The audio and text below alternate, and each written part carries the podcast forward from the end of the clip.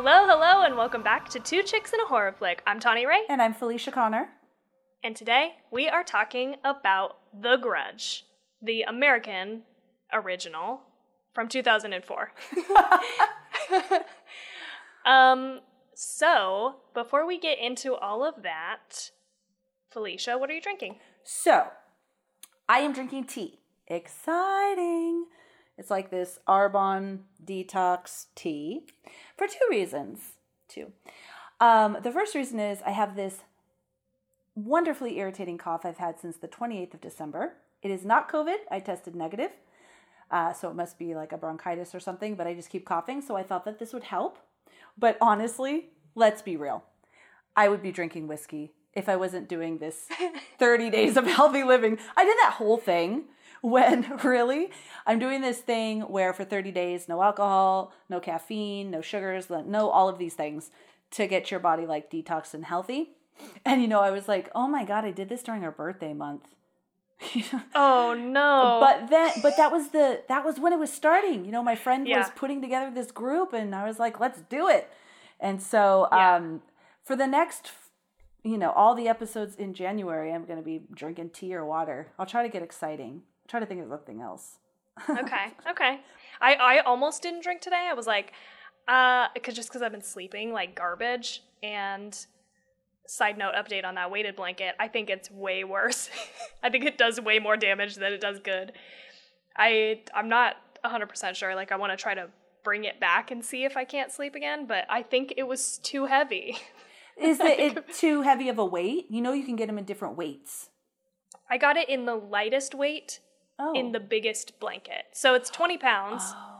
but it's like it's like big big and so that was the smallest amount that i could get but i actually think it's so heavy that it's like pushing my body into the bed and and making me like strain my neck a little bit it's really weird because i but it was last night i slept without it i went back to my old blanket and i slept way better and so i hmm. think and like the second or third night or whatever i doubled up the blanket because jade can't sleep under it. It's too hot for him. Even though it's supposed to be like a moisture wicking like cool blanket it works for me. I don't get hot which is weird because i get hotter than he does. But i was like okay fine i'll double it up. So it was like two layers of this 20 pound blanket.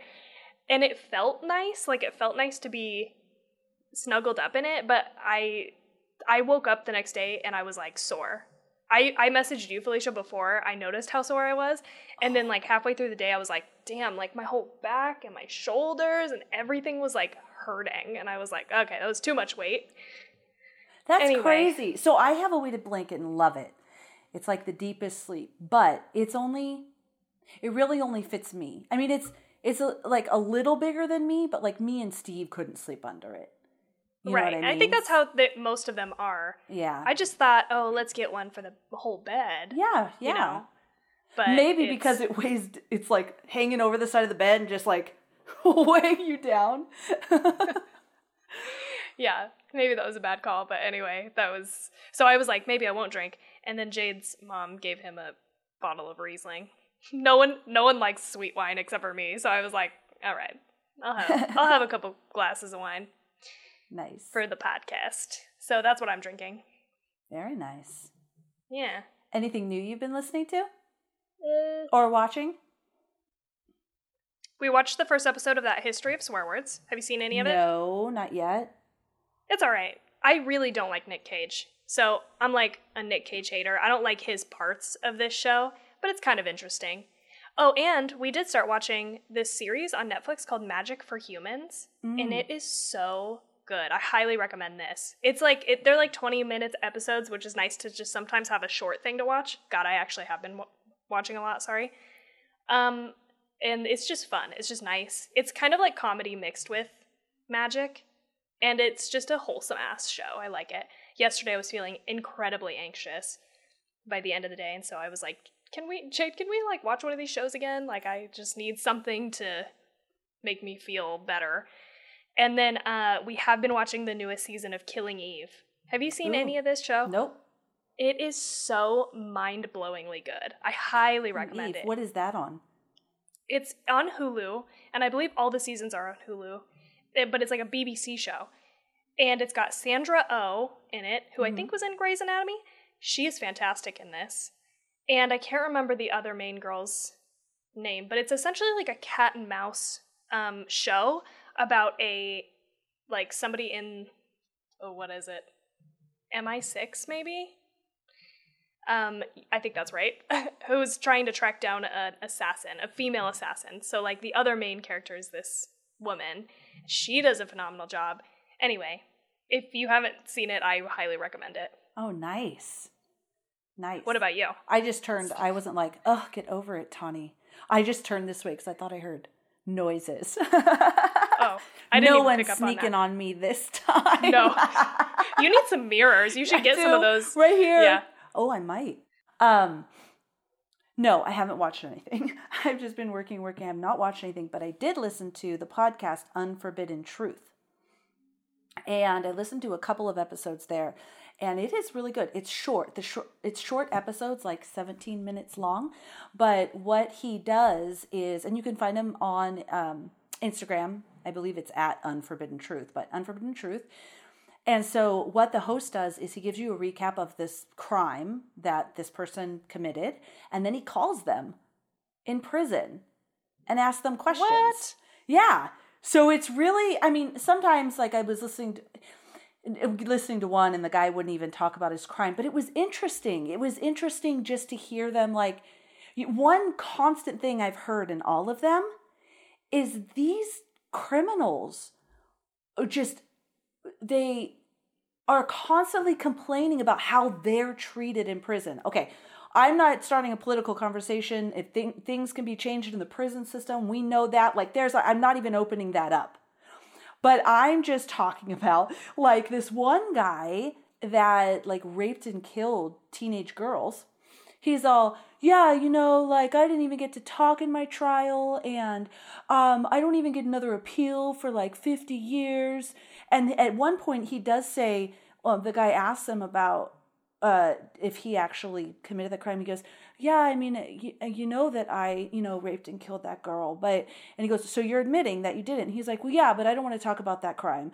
I want to talk about how I don't get to because of COVID. I don't get to go work in the kitchen, and I don't." And all of them do that. This one woman killed her two children, and she talks about it. Oh my gosh, she taught she, first of all, is complaining. She's complaining that she's on medication because she's schizophrenic, borderline personality, depressive, all of these things. And uh, I'll, I'll, finish this and I'll stop. Um, that she's on all this medication and she's complaining that she's being mistreated because she doesn't want to be on medication. She just wants to be able to be herself, how God made her, and that they're mistreating her and they're going to have to answer to God. So then he asks her, Can you walk us through what happened with your kids? She talks about what she did to taking her kids out there and shooting them, like just talks about it and this is what I did. And then moves on about and it's it blows my mind. It's kind of it's very interesting to hear these people just like from their own mouths the, that did these terrible crimes. In my opinion, it's interesting. Yeah. Have you seen there's a Netflix show called I think Confessions of a Killer yeah. Have you seen any of those? Mm-hmm, that that's interesting. So I could see how this would be interesting. But I'm also yeah. not shocked that you give these people a platform and that's what they're going to do, right? They're going to complain about Again, what it's like I'm, in I, prison. Yeah. I, I'm not. I'm saying the same thing as you, Felicia. I'm not saying that there's not room to be, you know, to make these people's lives better or anything like that. I'm not saying they're just huge complainers, but I am saying that you know, I think everybody as individuals, we kind of tend to think about our own world first and foremost. You know what I mean? So it's like it makes sense that upon calling these people, they're going to say, This is my life. This is what it's like in prison. And I'm, you know. Yeah, he has like, like this, this agenda. He asks them, you know, how they are, what it's like in prison, and then tell me about your crimes. And then gives them an opportunity to say whatever they would like to say, like a parting message. But he really tries to drill into the crimes, which I appreciate. And he tries to, well, I appreciate that he's um I don't know, he makes them he's not disrespectful to them, but he's also not coddling, if that makes okay. sense. Like because yeah. these people did do horrific crimes. So um it's not like a platform of all about look what's happening to these prisoners we need to change the prison system Um, Yeah. And but he also doesn't berate them and attack them. He he makes it like a comfortable conversation. I don't know. It's a nice balance. Is what I guess what I'm trying to say. what was it called again? Unforbidden truth. Okay. Okay. Interesting. So I am so nervous about this conversation. I just want to jump into it. I just want to get in from here. Oh, for the movie? For the grudge, yeah. Okay. I am so nervous about it. So Why? I've been like for days because I'm just like, oh my god, I hope and don't you don't have to answer me now because we still got shit we got to go through before we get there. But I'm like, I hope to God Felicia loves this and doesn't hate it.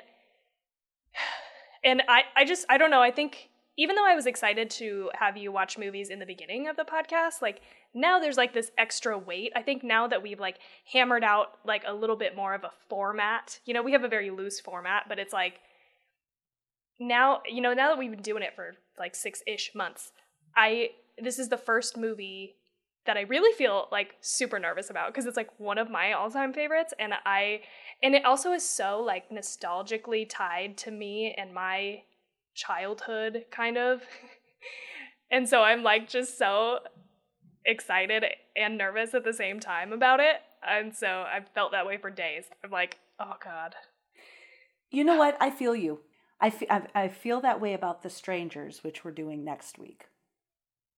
That because that is my all-time favorite. I mean, nostalgically Halloween, like you know, but my Right. w- favorite scary movie, like legitimately scared me to my core, is The Strangers. So I think I feel the same way. Not to hinder, you know, give it the score you want to give it, but I feel the same way, right? Because you love it so much. So what if I tear it apart? Right. yes, exactly. And I'm gonna feel this way times two probably for Silent Hill. So this Yeah. it's gonna be an interesting month. That was me. I liked Sinister. I could handle if you didn't like it, but I really liked it. But The Strangers, I'm not to be able to handle it.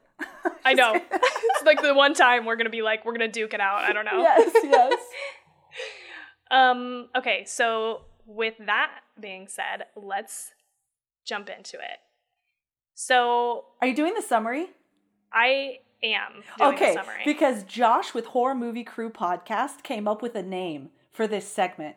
oh god, tell me. I didn't even know about this. He called it two seconds with Tawny, and then I changed it two minutes with Tawny because you usually take two minutes or more.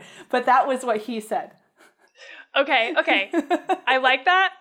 I am nervous. This one, okay, this one, y'all, this was a tough one because the way that this movie is laid out is non linearly. Yeah, yeah. However, I didn't want to do the summary in a linear fashion because I felt like it was doing a disservice to this movie. Because again, what I'm trying to keep in the back of my mind is if you've seen this movie, but it's been like, you know, eight years or whatever since you've seen it, you may not want to go back and watch the movie right before listening to our podcast. So you may want a refresher. And I just felt like if you hadn't seen this in a while, you probably I, I want you to remember this movie in the steps that the shit happened.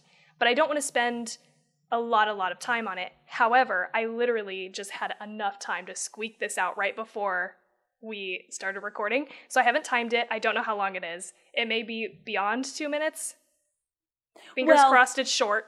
Two minute approximate. Two minutes with Right. Tawny. Two minutes with Tawny. Two to ten like- minutes with Tawny. I like the alliteration there. Two to ten minutes ish with Tawny. yes. Thank you, Josh. That is a great suggestion. I'm I'm running with that. So, um, forgive me if this sucks because I haven't even. I was gonna time myself and try to run through it once, but Don't even worry about it. We're here. You know, people have that little fast forward button on their on their podcast if, if they don't if they don't want to hear our recaps, you know? True, I'm totally. here for it. I'm ready.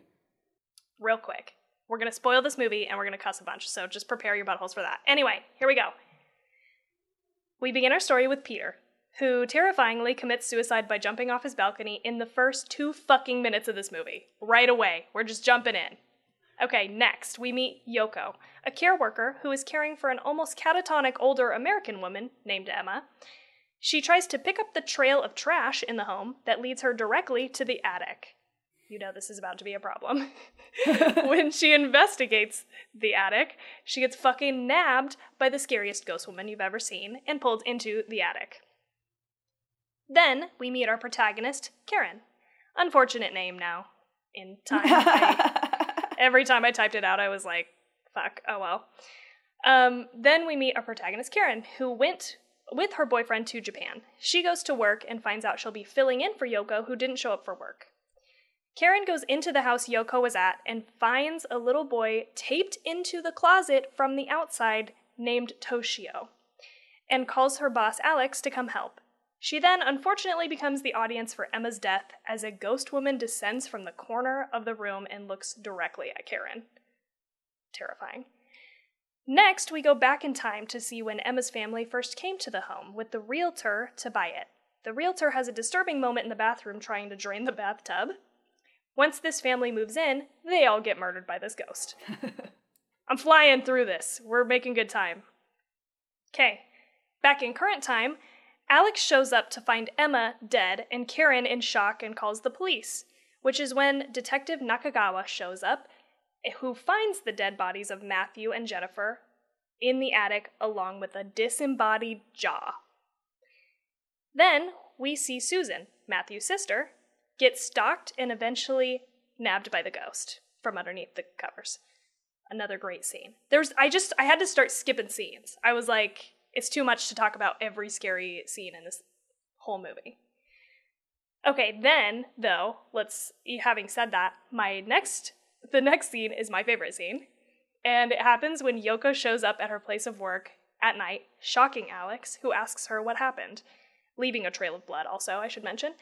Yoko turns around and is missing her bottom jaw, and Alex gets taken out. So, who else is left? Who else is left in this movie? Only a couple people. Karen, doing a little bit of web sleuthing, finds the Saeki family who lived in the house and all died. Their names are Kayako, Toshio, and I didn't write down the name of the husband. so I don't know. I don't remember what his name is. um, but along with that, she finds the article, an article about Peter, our guy from the very beginning, who jumped off the balcony to his death. Then she leaves, deciding to go back to the house to do some real world sleuthing as well.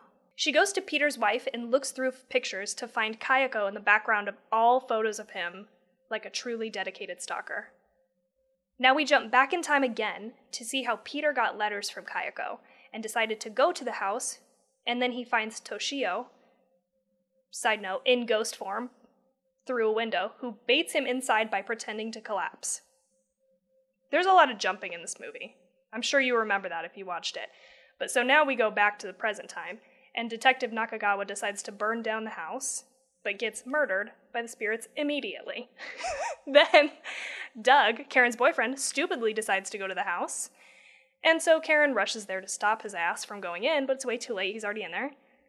Now, we get the full story of what happened by jumping back in time again to see how Peter discovers the creepy ass shrine to him inside the Saeki home and Kayako, Kayako's body, which falls out of the attic. Kayako's husband had discovered her obsession with Peter and kills her, Toshio, and Toshio's cat in a fit of rage before hanging himself. Karen now finds Doug, who's clearly on his last leg, and Kayako begins her infamous descent down the stairs toward them. Doug dies, and Karen manages to almost burn the house down before being taken away to the hospital. But while identifying Doug's body, Kayako appears behind her. End of movie. I was like, you're right. Two to two to six ish minutes. Great. I don't know. That was great though. It was your own, huh? Yeah, I wrote Shit, that up. I'm gonna have to write that up for. Damn, that was good. We sped through it. I hope. I hope I hit all the major points. Do you feel like I missed anything? Mm-mm. Mm-mm. Okay. I mean, there's some additional stuff we'll talk about, but not main points to the storyline. I don't think.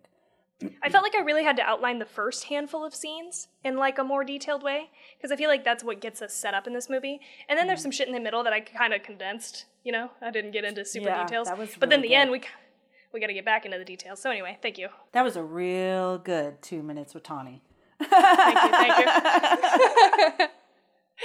so the director of this movie is Takashi Shimizu, and uh, side note here, he directed the original Ju-on, which is what this movie is a remake of. It, all of those films, because I think there are a handful, two or three maybe, uh, in original in uh, Japanese. And so he returned to direct the American remakes. Shimizu was eager to work on the remake of his own film as he saw it was an opportunity to improve and fix some of the perceived problems and flaws that were present in the original film. And he doesn't speak English, so he had to have translators on set to help him uh, direct the cast and crew who didn't understand Japanese. Just thought that was kind of Oh, that is. What an interesting like experience and dynamic that must have been. Yeah. Um, Was it shot in Japan? It was shot in Japan, right? So probably a lot of the the actors that were supposed to be native to Japan could, but not like Yes. Sarah Michelle Gellar. Michelle Gellar. That's her name, right? Buffy. yeah. Yeah. Yeah. And those guys. Yeah. Okay. Yes, it was shot in Japan with the Japanese crew, and um, I watched today the DVD commentary because this is the one of like seven movies that I own on DVD, and I've actually I don't think I've ever watched a movie with the DVD commentary or the like cast and crew commentary. This is the first time I've ever done that. So I went I went all in on this research, y'all. I was like listening to them, and they talk a lot about that language barrier and how um, you know, I think Sarah Michelle Gellar in particular says English is so literal. And so, like, that was something that was a little bit difficult. And I think just in general, they had some difficulties trying to understand what he was going for and communicate back. But they seem to have, you know, overcome that enough to get to a good place. But, yeah, yeah. yeah. Totally. so, for cast, we've got Sarah Michelle Gellar as Karen, Jason Behr as Doug, KaDee Strickland as Susan Williams, William Mapother as Matt. I'm not sure if that's how you say that. Clea Duvall as Jennifer, Grace Zabrinsk, no, Grace Zabriskie as Emma, Bill Pullman as Peter, and Ted Raimi as Alex Jones, and sorry, I have one more. Ryo Ishibashi as Detective Nakagawa. I just felt like he was a good um, hmm insert because he was really great, and he is apparently some sort of rock star. That's what they talked about today at, on the Like a DVD. musical rock star, or just like he's awesome. yeah, like that he was like giving them CDs. Oh, like Steven like- Tyler, rock star. Yeah, they said, oh fuck, I wish I remember who they. Steven Tyler maybe is who they Aerosmith, Um, Steven Tyler. related. Yeah, they were like related to him too What? in Japan. Isn't that weird? I know. I was like, and they this were even man's like, related to? Steven Tyler. No, no, no. They were just like likening him to. Oh, Sorry, got it. Oh, I was like, wow, wow. not really related, but they were saying like he is a Steven Tyler of. I Japan, totally just read of. your mind. Because I was like a rock star, like Steven Tyler, and you're like, actually, yeah. Yeah, I maybe I'm hoping that was the right name. I could have just plucked that from you, but um, I planted it. yeah. they said someone, I can't remember who it was. But the other note here, as I was going to say for Ted Raimi, is Sam Raimi's brother. So Sam Raimi is, a, I think, a producer on this movie. And he's the one who's done all the Evil Dead movies and Oh, Drive yeah. Me to Hell. And yeah, so he's he's big, big, big horror name guy. Um, so that's kind of fun. He looks very much like him. Uh, the budget was 10 million and the box office was 187 million. Wow. Yes. Wow. So for scores, we've got IMDb has a 5.9 out of 10. Rotten Tomatoes is 40%. Really? Metacritic is 49%. Yes, I know. I'm shocked by these low numbers. Yeah. Little hint as to how Felicia felt about this. And 82% of Google users, Google watchers, I don't know how they're put online, liked this movie. You know what's really good? We can do that. I know you're going to edit all the coughs, just pre apologizing. I have cough drops in my mouth. Look at all these cough drops. I have them all around me. but I'm going to do that now. I'll do the ratings, then I'll just, I'll see what your response is. And then if you're like, mm-hmm, that sounds about right, then I'll mentally prepare for the onslaught. Yes. Okay. It's a good little hint. I think I did that last time too. I think for Sinister, I was like, really? Because, like, I've never, I don't think I've ever met anybody who disliked Sinister. And I, I think the ratings were low on that from what I remember. But yeah. anyway, so now comes the moment of truth. Felicia, with this being my pick, how did you feel about this movie? So I thought it was at least a 50. Just joking. you should, if you're not on YouTube, Tawny is like, like her eyes, she's ready. I loved it. I definitely, that woman is the scariest ghost that I've Hands ever down. seen in a movie. She was so scared. I get cold chills right now thinking about her. My favorite was the very beginning where she goes up into the attic and she's going around and that face was there. It was almost, it had this very, it was unreal and real at the same time. Yeah. So scary. I thought, I thought, um, the, I thought the whole, I liked the storyline. I thought the only things I would say, but it didn't ruin it for me. There were some uh maybe questionable acting moments or or maybe you know just like not the best acting, but it wasn't terrible. I wasn't sitting Yeah. there going, "Oh, come on." It was it was almost like how they delivered the line versus Yes. their reactions or anything, right? There was some of those moments um but I thought their reactions were really good. When they're supposed to be scared or terrified, those were really good. It was more like the day to day. The first thing that comes to my mind is when um, uh, the the wife and husband are talking. Um, I don't remember their names, but they had just moved into that house, and the mother was sleeping in the other room, and there was like their kind of she was. Is this the scene in the kitchen? In the kitchen, yes, yes, yes. Yeah. And he's like, What, baby girl? Where's my travel mug? And it's like, A mug? Don't. Yeah. It's just your travel mug. That's okay. And then Okay. she's like, I didn't notice that. She Okay. looks all like, Oh, and he's like, What's wrong? I was walking and I didn't know where I was going. And I'm like, What is she talking about? And then it clicked. I was like, Oh, like she's saying she doesn't like being there because she doesn't know where she's going. But it wasn't like, it, I wasn't like, Oh, come on. It was more like I was trying to tune in. So there was those, a, a few of those types of moments, a, a couple between, you know, Sarah Michelle Gellar. But it was almost just like these awkward, maybe transitions or something but that that was it um and there was one awkward transition but maybe it was just me where i don't remember what led into it but all of a sudden the woman i didn't realize and this is probably my fault that all of this happened within one day. I did once it started going like um there was this woman right And she's a total mess because the one woman the one girl comes to take care of her and gets killed. She said that older lady was a, like just you know a mess. She was so scared and everything and then she walks in the door and she's perfectly primed and proper and it took me a minute to go oh this is this is the past it was like an interesting transition but i mean again it wasn't like oh this sucks not at all i thought that um it was really good and it definitely wasn't a pacing thing because it's like the first few minutes Yeah. it's like it's just an onslaught of like shit's happening Yes. Yeah. Yeah. Oh yeah, we jump right the fuck in. Yeah. And I agree with you. Upon watching this now, I was sort of like, ooh, if Felicia doesn't like anything about this movie, it's that sometimes people make questionable decisions and sometimes the acting I just think I think the problem is maybe not the acting is pretty stale. Like I will say that for sure. Pretty much across the board. People didn't give like horrible performances, but they Yeah. also weren't like they also didn't stand out either. It just felt but I think Yeah. the problem is really with character development. Like we really don't get to see a lot into the lives of these people. We're just watching them getting fucking picked off. They're just they're like, "Oh, here's this here's this family, they dead. Like here's this woman, they dead. Like a woman and her boyfriend, they're dead. Detective, he dead. Realtor, he dead. Like everybody's just fucking getting put in and kicked out like immediately. So I think there's just like no time for character development. So that's kind of a bummer. Eh, But I agree, some of the acting is really stale, and I was I was so nervous about it. I was like, Felicia is not gonna like this movie because everybody is like acting just like cardboard cutouts, like all throughout this movie.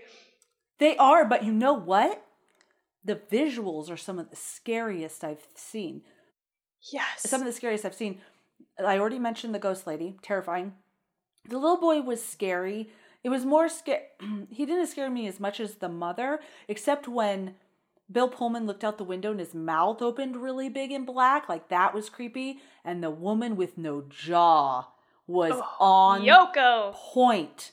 That was great. So it was like the visuals, the scary visuals were so good that the kind of m- m- you know mediocre or not that great acting didn't ruin the movie be- because Yeah. of that.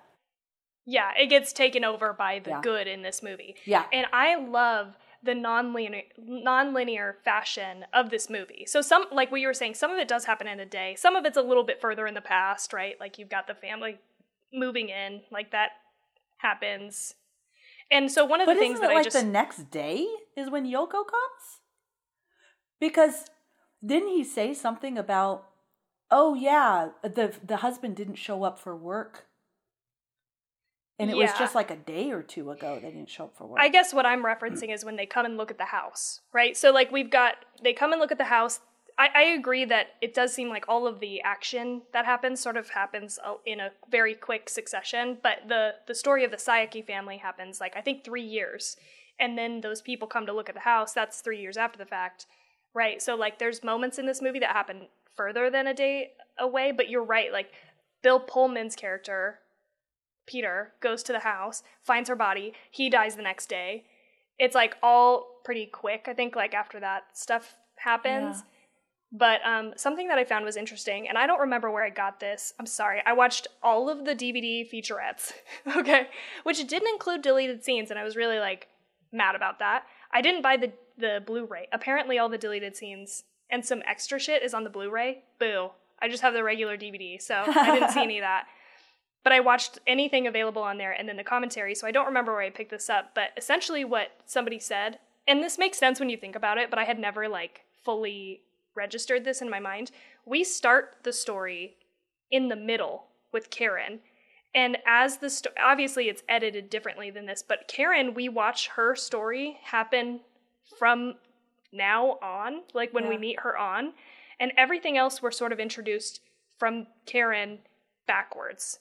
Oh yeah, So like everything sort of like starts in the middle and moves out linearly, if this makes sense. And then we reach the ends of both of these yeah, past you're and and now and they converge at the end of the movie, right? So like I thought that was really neat. You know that once you think about it, but it's like I don't know, an interesting way of thinking Yeah, that's it. a so. very cool. That's very cool. I like that. Yeah. And to just give you my perspective on this, I I think I, I can't remember if I told you this. I fucking love this movie. Obviously, I wouldn't have picked it this month if I didn't love it. But I went to go see this bitch in theaters like four fucking times. Like and I was 13. Like I'm thinking to myself, this movie came out in 2004.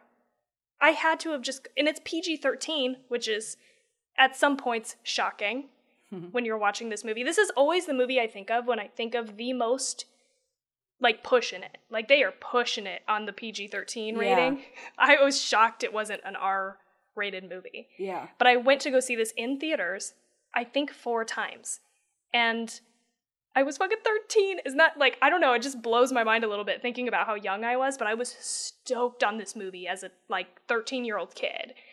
And so obviously I love it. And when I have, but I haven't watched it in a long time. It's been a while since I watched it, even though I own it. So I, I put this on, ramped it up, and as soon as Yoko started going up in that attic, I literally got giddy, dude. I was like, I was like, oh shit, we're about to go into that because I knew that scene was happening, and that's like one of my favorite scenes in this entire movie is when she goes up in the attic and the the lighter and she moves it around and fucking Kayako Ooh, her face is right there. Yeah. Oh, so creepy. So I was like so stoked and we talked about this in our in our year in review episode. And I believe it was uh, Homies of Horror that asked us, "What movies do you just put on to make you happy?" I would add this to that list because I was just fucking like jazzed watching the whole movie and then Jade came out like halfway through and was watching the second half with me and I was like this movie is so good right it's so fucking good like I was just like so excited so I, I watched it like twice three times with the DVD commentary uh, I just am in love with this movie so that's just my quick little review Oh, that's awesome. That's such a good review. I love it. I so just not to beat a dead horse. I think this is where I got confused. Uh, when they were looking at the house. So they were looking at the house, then they bought the house. And then there was that night scene. So it seemed like, you know, they're living there with their mom for a temporary amount of time, possibly forever, you know, based on if the wife likes it or not. And then it just very rapidly, like they died. And then there was one point, which I wish I could remember, where the cop, I think I misinterpreted, he had said um, that he, the uh, someone went to go check on the house because, or they as they said something about how he didn't show up for work, and it made it seem like this was fairly recent, not three years ago, but he was saying that he three years ago he didn't show up for work, and then they had just No. found them. Oh, No, Okay. I'm sorry. To back up, I think this the Saeki family when they actually get killed in actual linear fashion. Yeah, like let's yeah. the first thing that happens is the whole family dies in the house. The Saeki family, right? And then Mm-hmm. except the three years lady. goes by. oh, No, no, no. I'm talking Oh, about the original Saeki. family. A Saeki is um oh is the original family's name. Yes. Sorry. Yeah. We're on the exact same page because I kept thinking that that was like the um, elderly lady's name. Okay. Yeah, Okay. sorry. No, so we've got the Saeki family, which includes Kayako, Toshio, Toshio. and the husband, which I didn't Yeah. write down. Sorry, I don't know his name. That jerk. that guy. Fuck him. We don't Yeah, even need to know his name. So they so they die right in the house, uh, or are murdered. Um, and then three years go by, and then the Williams family is who you're thinking of, with Emma, Matt, Yes. uh, Jennifer. and that was all fairly recent, right? Yeah. Yes. Yeah. So I think like you know that happens. Three years goes by. They look at and move into the house, and then I'm just assuming there's like probably some time in between when they move in, or like when they buy the house and move in, right? Like I'm just assuming they needed at least a few days to like get all the shit in the house. They probably had to look at a few houses, right? well, and they probably had to move all their shit in, right? Because Yeah. the the scene in the kitchen to me indicates that they just woke up from sleeping there. Yeah. Right? Yep, and So there's still boxes like- and stuff, so they, it was just recently moved in. Yeah, so I'm assuming that I, they at least spent one night in the house, Mm-hmm. right? So that's where the big gap of time is in my mind. And then they spend the they're there, they wake up. That day is when she gets got by the ghosts, okay? And then he comes home, finds her, sees Toshio in the corner. He fucking dies. It all happens very rapidly after that, I feel Yeah. like. So from that point forward, to your point, I think it does happen over the space of like literally a couple days. Why do you think the elderly lady lasted so long? That's a very good question, and I found myself wondering that also.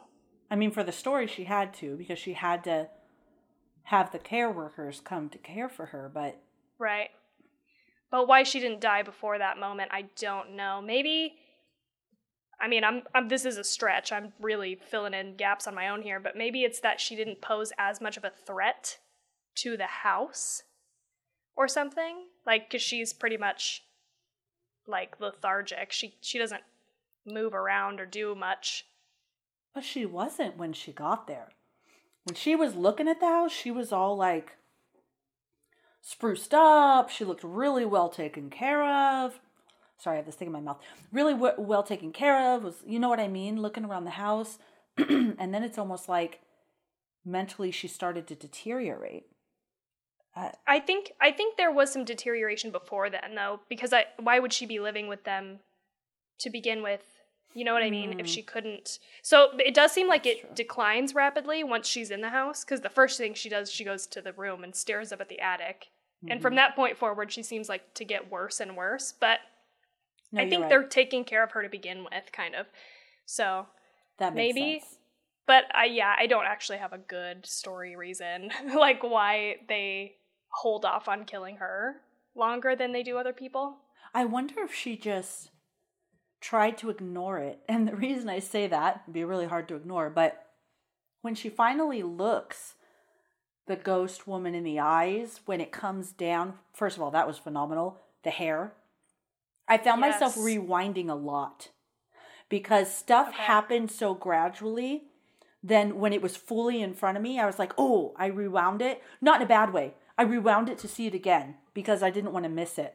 that hair scene was one of those things where mm. all of a sudden there was this hair and I'm like, oh, and I rewound it to see it was just black and then it just kind of came down like mold and came out.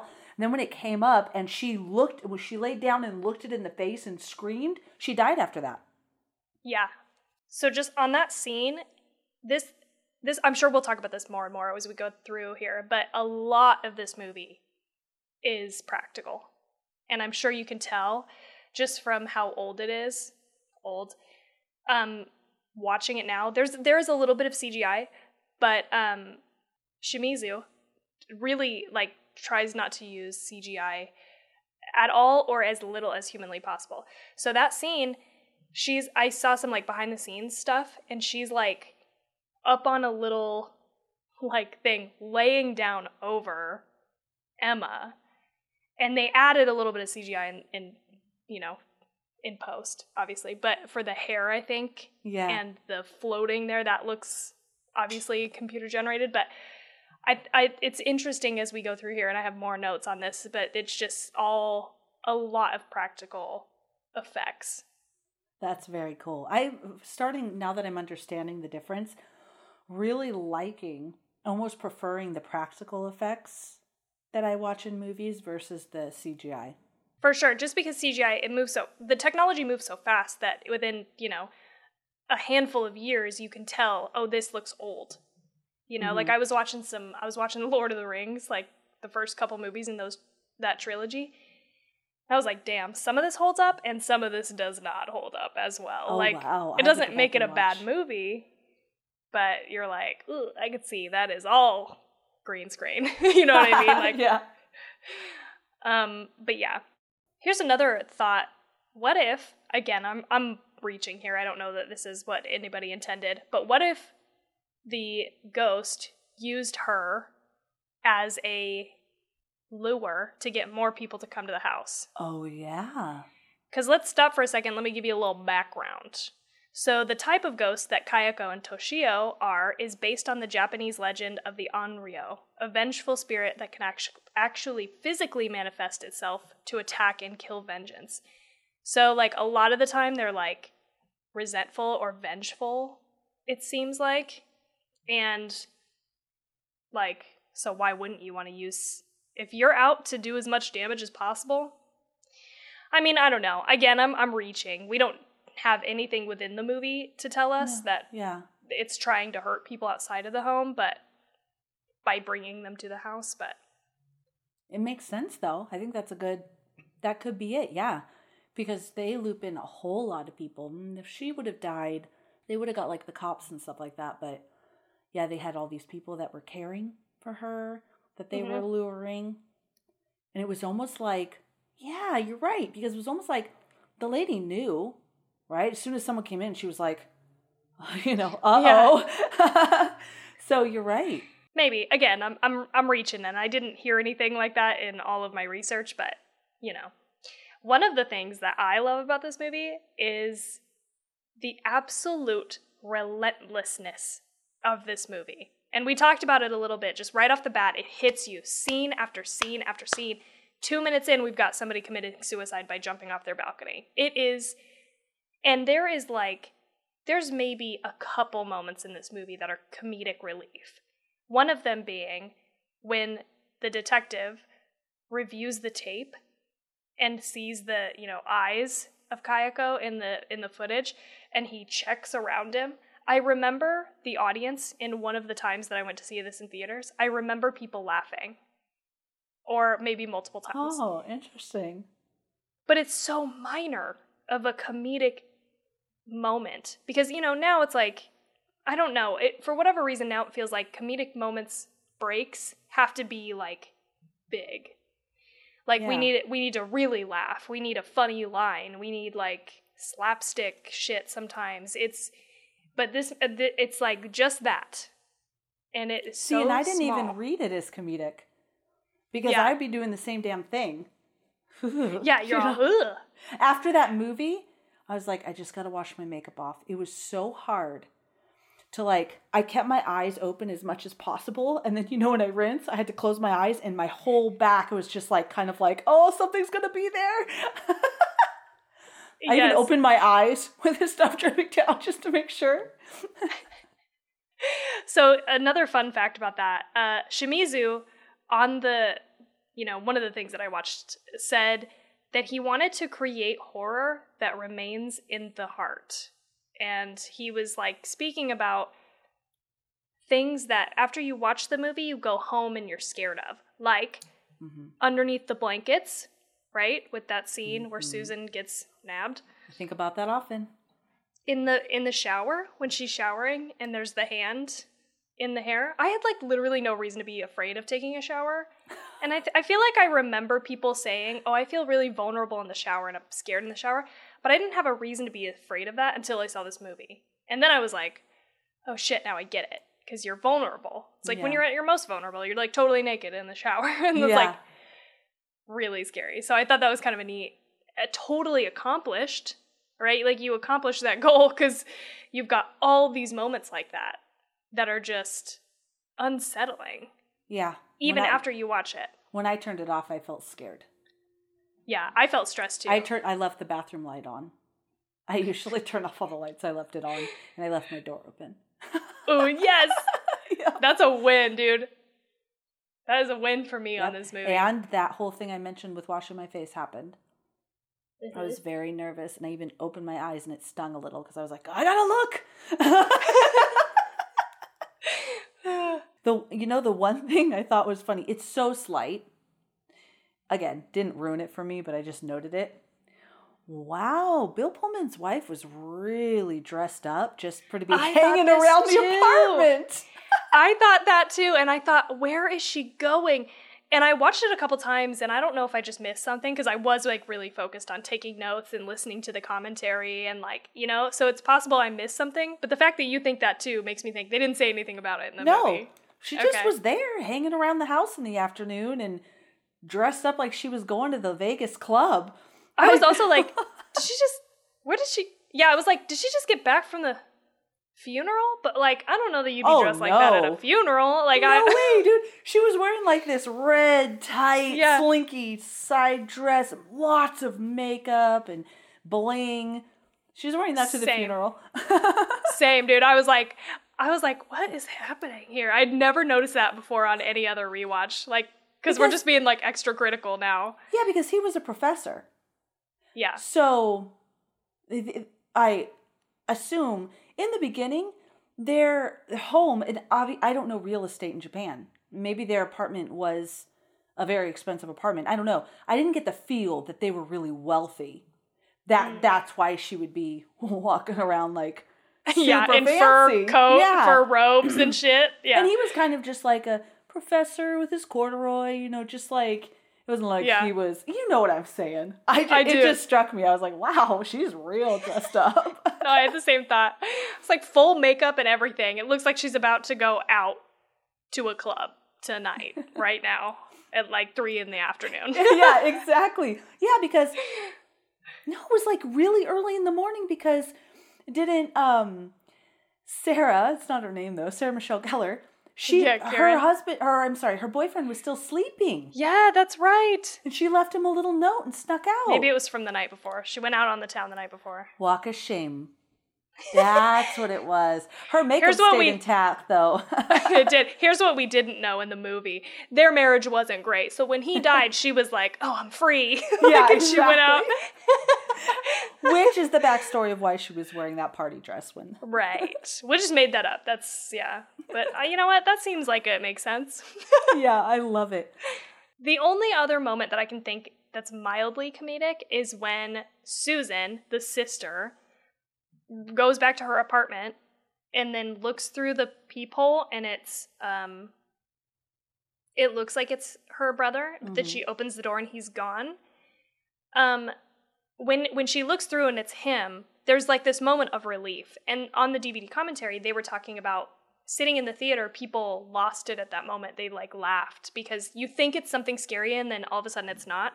Of course we know right after that moment it is the ghost but for a half second there is this sense of relief and after they said that i remember having that moment too oh shit it's him okay everything's fine and that is kind of in itself Really? it's not it's not blatantly comedic but it is sort of a, a moment of relief that lends itself to comedy in a way, in the very slight way. But I love that there's just no overt comedy in this movie. It is it is fucking relentless. Almost every scene, it feels like 70% of the scenes, if not more, have a scare or a very creepy moment Mm-hmm. or something.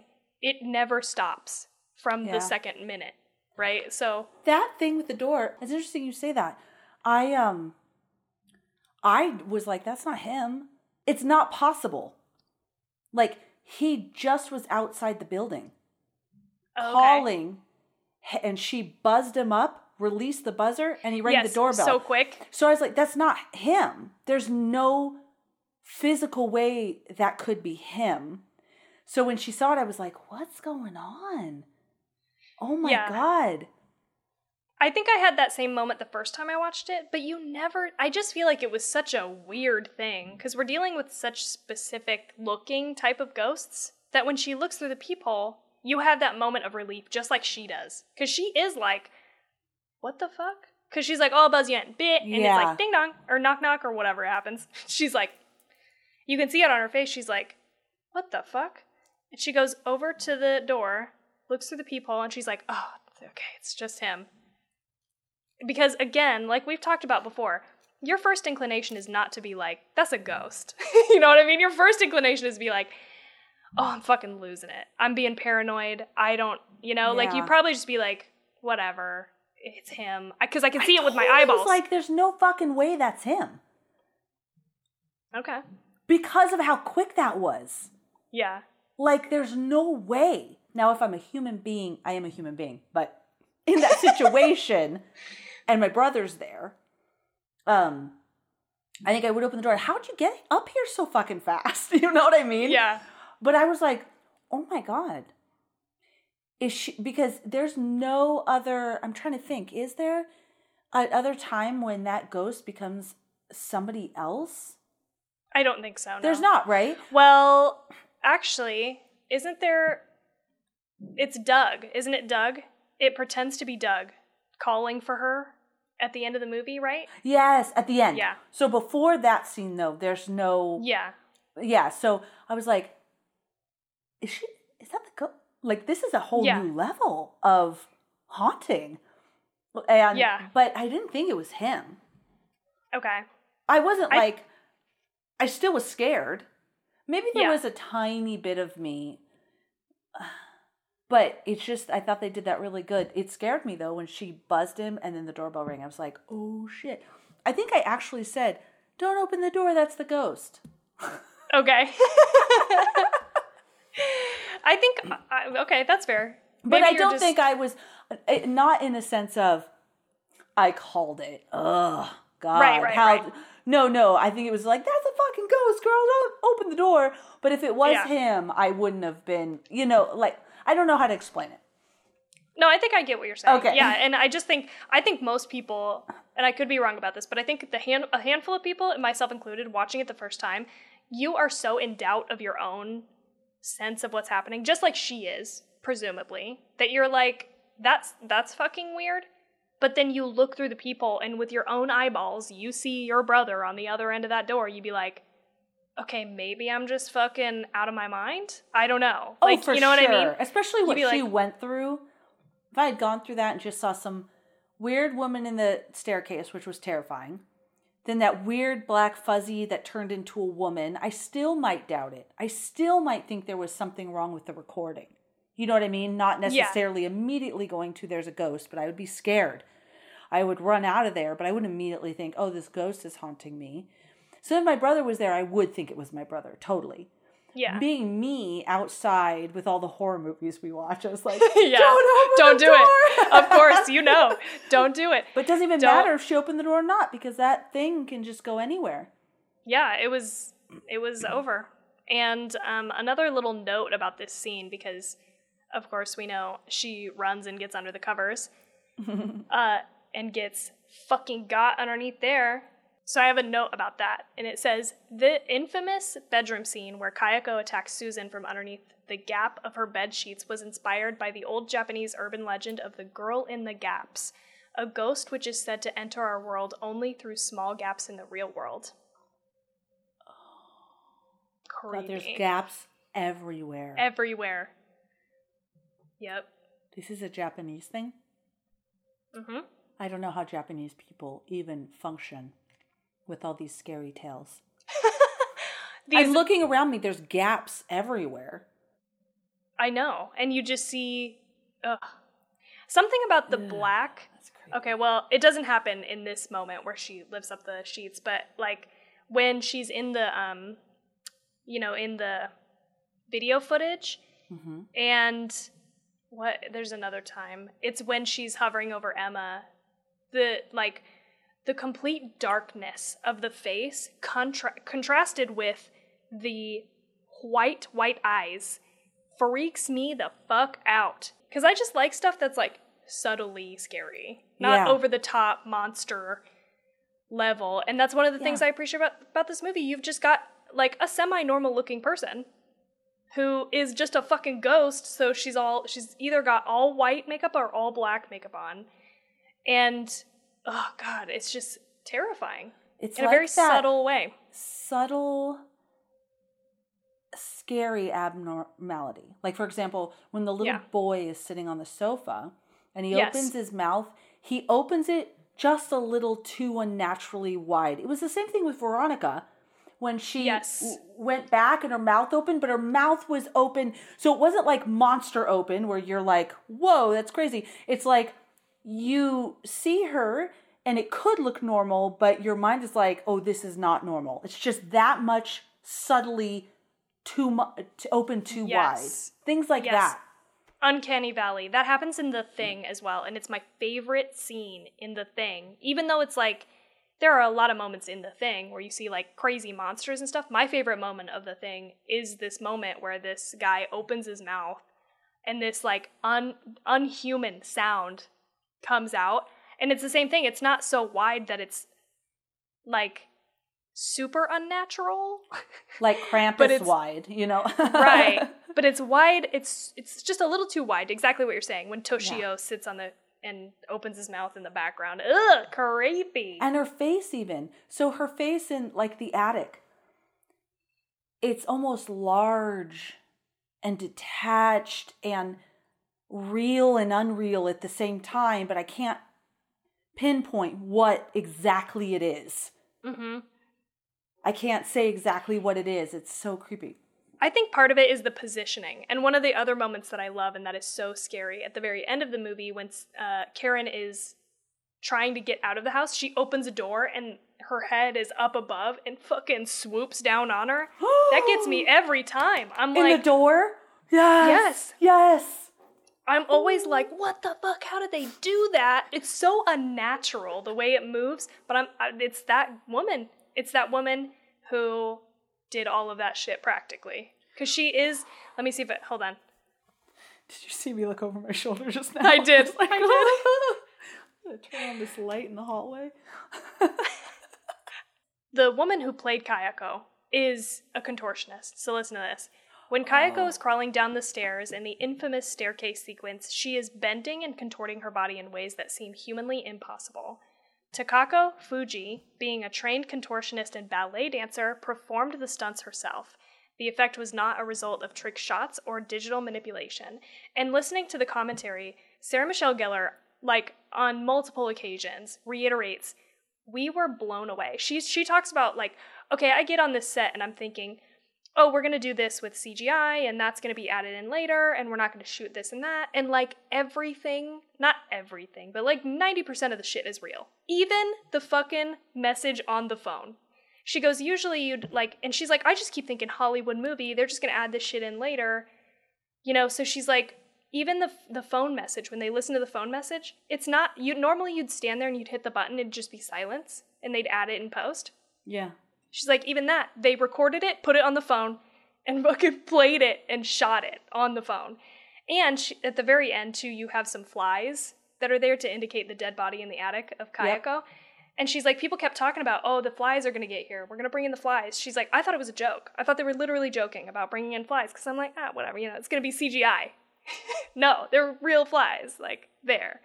So Oh, wow. a lot of this is real, and it was flabbergasting them. So what I'm getting at now, back to the end, the staircase scene. Sarah Michelle Gellar is like, I kept being like, oh, there's a rig, there's a wire, there's something is going on. No, she's not wearing padding. Those stairs are hardwood stairs. And she's just fucking doing the damn thing. She's just crawling down those stairs Wow. in an unnatural way, which is See, that's the thing. It's real and unnatural. Unnatural to us, you know, like Mm-hmm. you don't see that every day. It was the same thing with Scary Stories. Remember the contortionist guy that played? yes, Yeah. the jangly man. Mm-hmm. So it's Yep. just like this because it's not CGI. It's a real. Yeah. Well, I'm just gonna keep going in circles with this. It's like real, but unnaturally, and it's so good. Yes, It's so yeah. good.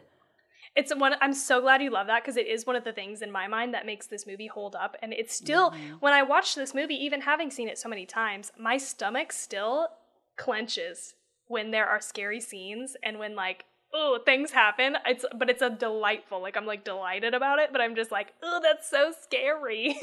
Yes. yes. I really liked that end scene with Bill Pullman where you couldn't tell if he was looking at Sarah Michelle Gellar or what and how she followed him through the house. I thought that was really great. I liked that shot when um what was her name? The ghost woman. Kayako. Kayako, um, when her dead body falls out and it zooms in in her eye, seeing Yeah. yeah. Yeah, that was really, really good. I loved all of that. Did you notice that I'm going back just a tiny little bit? Yeah. But when, um, yeah, Peter, Bill Pullman's character, uh, finds this like notebook and shit for the first time today, I realized, oh shit, those are fingernail clippings that she taped inside of the book. Did you pick up on this? No. I have watched this movie so many times, and I had never picked up on the fact that there were actual fingernail. Well, I mean, you know, in this in the context of the story Yeah. she had found fingernail clippings of him and taped them onto like a drawn hand into the notebook. And I was like, Oh, ew. I remember that picture, but I didn't I didn't register what it was or what I was really looking at. I didn't either. And I was like, ooh, gross. Oh man, that's massive stalker level. Okay. so gross. So that makes sense because one thing when he was in every picture that the wife had, every picture, every picture she had, including framed pictures that chick was in them. I mean, that is so excessive. That is like that woman has no other family, nothing. Like they couldn't go anywhere without that woman going. I was like, that's kind of unbelievable, but it didn't ruin it for me. I was just like, because it was every picture. There wasn't Yeah. like she looked at a picture and then the next picture didn't. It was like every single picture. And then she picks up a framed picture. It's on the Right. freaking shelf and there's the woman. I'm like, oh, come on. But having the nails, it does kind of bring it up to that level of, oh, yeah, she was that obsessed. Because I saw, she was obsessed with him. I saw, like, uh, well, obviously, we all saw in the journal where she's like, Peter, Peter, Peter, Peter. Um, but I thought, because I think of like teenagers when we used to, did you used to wrap your textbooks in like paper bags and then draw all over them? And that was like my era. Um, kind of. I know what you're talking about, but by by the time I bought those things or needed them, you could buy stretchy book covers. Oh, okay. I do, Do you remember grocery these? bags. Okay. Yeah, these were like these were like you bought them and they were like tie dye, fucking '90s just bullshit that you would stretch over the Ah. outside of the book. Oh, that's cool. Okay, I use grocery bags, right? And then Okay. we just fold them and tape them, and then you have a brown paper bag over your book and you draw. Yeah. And you'd have like the guy you're into, like all over. You Right. practice writing your name with his last name or her last Right. name, right? We all did it. We so all did first in the journal, I was like, wow, she really likes him. But the picture thing, obviously. So it, for me, it didn't coincide like that picture. Like she's everywhere and she really likes him. I get it. She's writing him letters. Um, but the fingernail thing, I just I wish I would have caught. Yeah, I wish I would have caught that because that is massive freaky level. Ugh. And that boy is he was he always so beat up because like his dad beat him up before he killed him. He always had those band aids and stuff all over him all the time. Bandages I- on his knees and cuts on his face. That's I so don't know. sad. That's that's a good question. I I don't know that I don't know that we have a definitive answer just in the research that I did. Um, although I feel like the the times that we see him, he's already dead. And Yeah. it's just that he's like he's in different forms. It's almost like he's choosing to look less like a ghost or more like a ghost. So maybe it is or uh, you know that he had a home life cuz that guy does seem like he has anger issues, right? So it's totally Yeah. plausible that he would be this um, was another moment of like this it didn't ruin it for me but it was an odd kind of interaction. Bill pullman goes in and rescues that kid. Doesn't say he does ask where are your parents but he doesn't say like what happened to you? You're all beat up. Like what happened? Are- you okay? Like do you need help? He's kind of just like is your mom home? And he's like, oh, well. And he sits and then he gets up and looks at a broken picture. Then he looks out the window. Like, I don't know. It just, it, that, him even being in the house was kind of awkward. Then he ran into the house because he thought the boy. So I get that. He was saving the kid. Yeah. Then he was so not concerned with the kid. He was saving Mhm. the kid. The kid's clearly beat up. He doesn't even, we should call child protective services. We should, like, something. No, he just Yeah. kind of is like, okay, the kid doesn't want me to talk to him. So then he starts wandering around the house, Uh, uh, which obviously I'm glad he did because uh, we got the rest of the story. I just thought that that was one of those moments where it was really a bizarre interaction. Choice. Yeah, it was a, bar- Yeah. a bizarre choice. Yeah, but didn't ruin it. Yeah. It was just bizarre. Yeah, I get that. I think that is a good point too, and I hadn't thought of that until right now. But it is sort of like other moments you have like a reason, right? It's like the Mhm. detective hits the where's the phone and starts hearing it up in the attic. Otherwise, he has like no reason to go up in the attic, right? But he Mhm. hears it. Oh, we gotta go. Where's that phone? Let's go check it out. That's how he finds the body and the jaw and all that. So, but yeah, that is kind of a weird. I don't remember. It doesn't seem like there's anything to to begin his you know, inspection of the rest of the house. Although he could potentially be just looking for the parents. I don't know. He's just like, what the fuck? What would a normal person do though? Hello? Are you here? Yeah. Your child is I mean, hurt? Like, I don't know. Karen Karen immediately calls the boss. Hey, I found this Yes. kid. Right? Which I think was reasonable. Like I love that. Yeah, I, I don't know what to do. reaction. Yeah, Yeah. that was awesome. Um, Yeah. I loved that. Yeah, he just kind of, which made me feel, and this is another part that I don't know if I missed it or this is totally not a part of the story, that maybe he was having an affair with that woman, but probably not because he saw how obsessed she was, but his reactions of being like kind of really not alerting the authorities and stuff is because he was more maybe intimately evol- involved. Okay. You know what I mean? Like if he was having an affair with her, now he's in her home where her husband is, but he like what's going on? Um yeah. but again, that's not a part of the story, but that would that would be a good reason of why he didn't immediately call the authorities and involve himself in all of this because if they questioned her, it would come out, you know, all of that. Yeah. Yeah. I'm just making that stuff up, but no, but I get I see that is a weird choice. I also think the other thing that's weird, this is one of the things that I was like, oh, Felicia's gonna have a problem with this, is like, I get that the boyfriend would be concerned about like what's happening, especially after hearing that Alex and Yoko are dead. And then coming home and finding the like research and stuff. But why would you go directly to the house? I just that was the uh, one other thing that I was like, okay, it's why wouldn't you just wait a little bit longer? See where your girlfriend is. I don't like that's the place that you go. You don't go I mean, I don't know. Again, as I'm talking it out, I'm being devil's advocate. I think one of the other things that I love about this movie is the isolation of it because all of these people are Americans in Japan, and you know, you get the sense that they can't speak Japanese very well. The, the majority of them yeah. and they're pretty isolated, right? Like the Yeah. wife of Matthew, Matthew's wife, is like that's the conversation. Oh, I went out today and I I didn't know where I was. I couldn't find my way back. Whatever.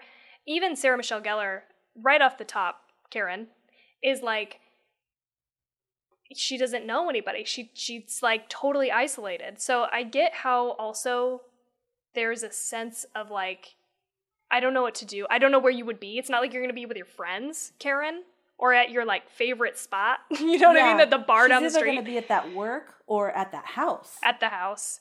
But I also was just like, I don't know. I, as a person, I don't think I would go to that house and then walk Yeah. inside.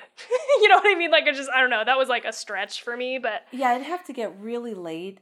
And honestly, I don't think I'd go alone. I think that at some point I would call maybe the police or something and tell them where I see this research. Maybe she's at this house where this lady died. I know it was bumming her out. I don't know. I don't yeah. know. That was a good scene though, and so anxiety filling. Um, when that lady was at the store and nothing, like she had no idea. Like the outside of the package was so like chaotic. Like you couldn't even tell what was in the package and how she popped it open and smelled it and was like, okay, Yeah. this smells good, and then bought a bunch of them. Yeah. because eh, all you, that was like, I get it. Like how Yes. stressful. It's not like you can just learn to read some Japanese and get an idea of what you're looking at. You can't. Like if it was Spanish, you probably could. You know what I mean? Because it's so um There's like the same Spanish and. French are really a part. Uh, there's lots of words that we're familiar with in the English language that the cross, but not Japanese. You would have no idea. You couldn't even sound it out. You couldn't. I thought that was a really good scene. I obviously really Yeah. like that grocery store scene. like, dang. No, but I think you're exactly uh, spot on there. And like even going to Spain, we went to Spain a couple years ago. It's the like the first time I've been out of the country. I was like a fish out of water. I was, and even like I could, I can kind of discern words here and there, and I would be so fucked if it was even characters I couldn't understand, like, Like Greek Japanese. too. Yeah, Greek has Or- what? yeah. I Arabic. forget. What about Arabic? All of those Yeah. ones that don't have like letters that we recognize. Right, exactly. Yeah. so hard. So nerve wracking. So yeah, I did like that part because I like movies that feel very isolated. That's why I appreciate like a lot of the sci-fi like space horror movies because you're in space, right? You Oh, can't yeah. go back to human civilization.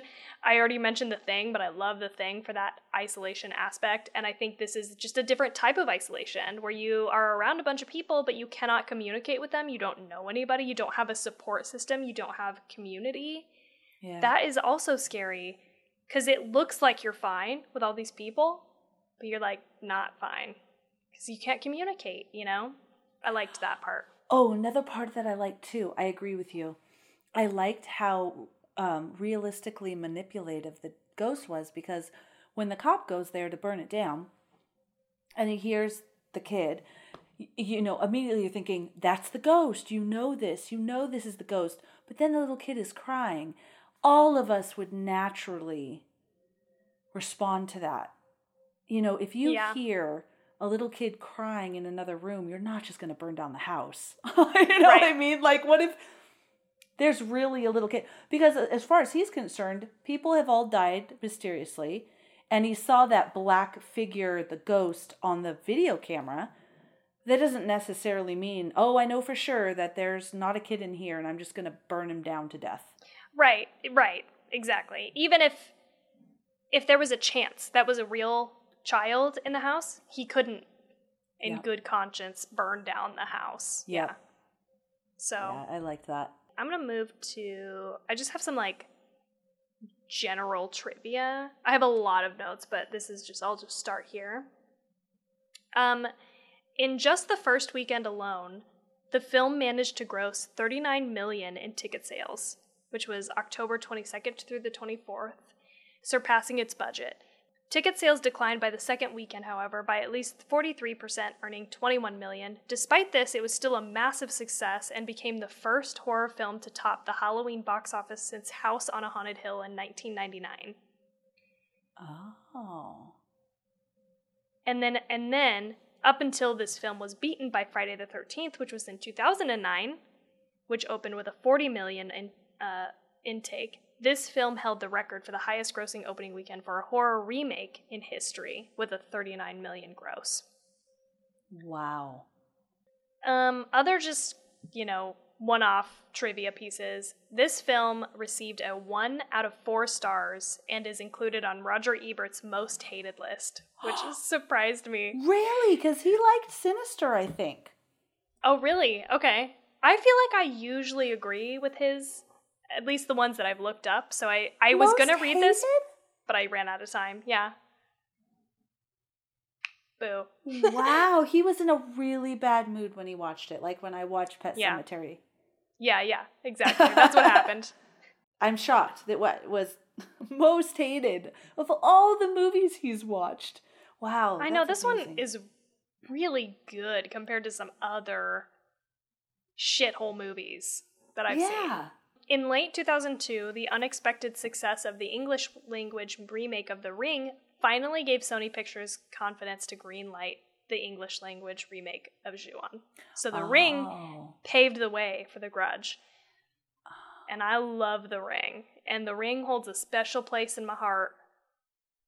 So we're going to watch that at some point. So something funny, and by the way, anyone watching YouTube, I'm sorry I look like a hot mess. I've just been sick, man. Starting Yeah. the show at the end of the week, I just keep looking at myself like, wow. Um, so I was sitting down to watch this movie, and all my teens came in, all the children, everybody came in. So I paused it because they were supposed to be playing with TT in the other room, so I could watch the movie. And they all came in. I want to watch the movie with you, and I'm like, oh, someone has to pay with TT. Anyways, they're like, what movie are you watching? And I said, The Grudge. And they're like, oh, what's that about? And I'm like, oh, do you remember that movie where that girl with the long hair that hangs in front of her face and she crawls out of the television? That's what I'm watching. And they're like, The Ring? I was like, oh shit, I have no idea what I'm watching. I thought that was the movie. No, you you're not you it's not crazy that you mixed them up because they were like 2 years apart.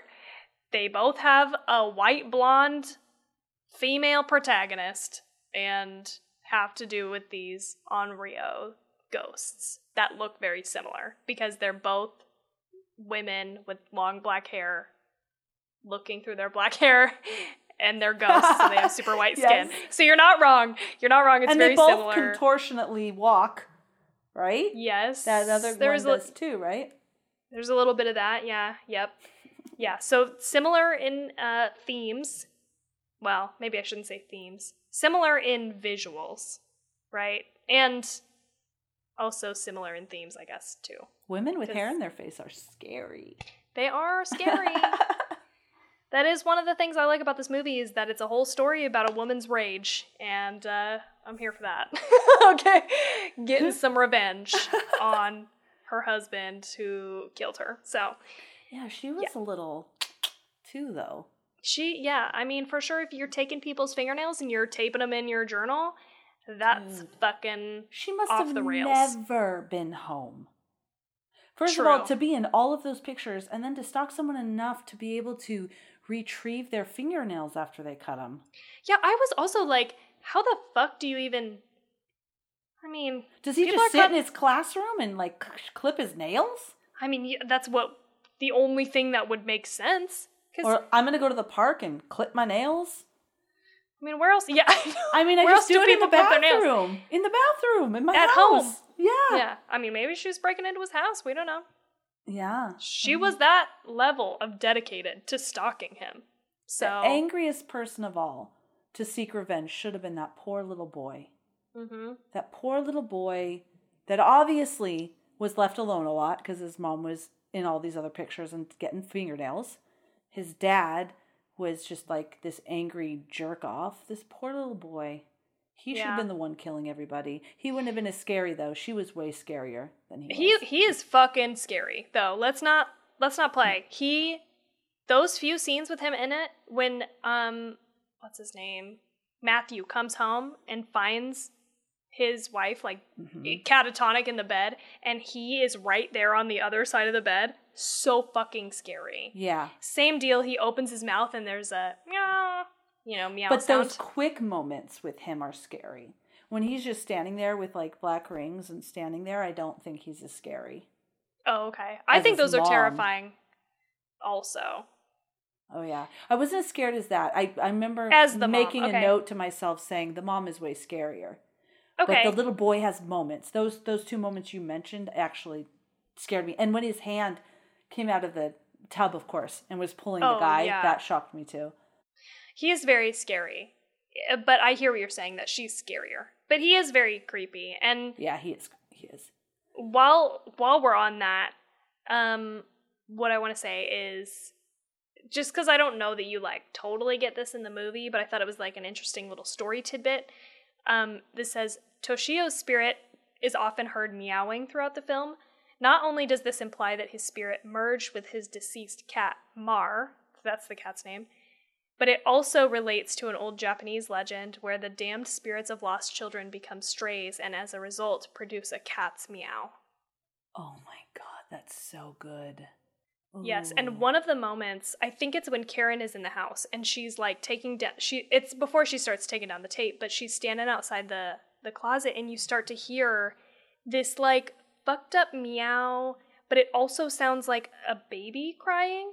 And I can say as somebody who lived in a place I grew up in this house that wasn't really a house. It was this is weird to explain, but it was like an apartment above what used to be a radiator shop. So my grandfather used to do car upholstery and he bought the building to do the car upholstery and he also bought the building right next to it that used to be a radiator shop. So there were two floors and we lived on the top floor and it was like I don't know, a 600 square foot apartment, like Mhm. two bedroom apartment type thing. So we lived in like a business district. That's what I know from my childhood. I didn't gotcha. I didn't grow up in like a you know, the suburbs or whatever. It was like really weird.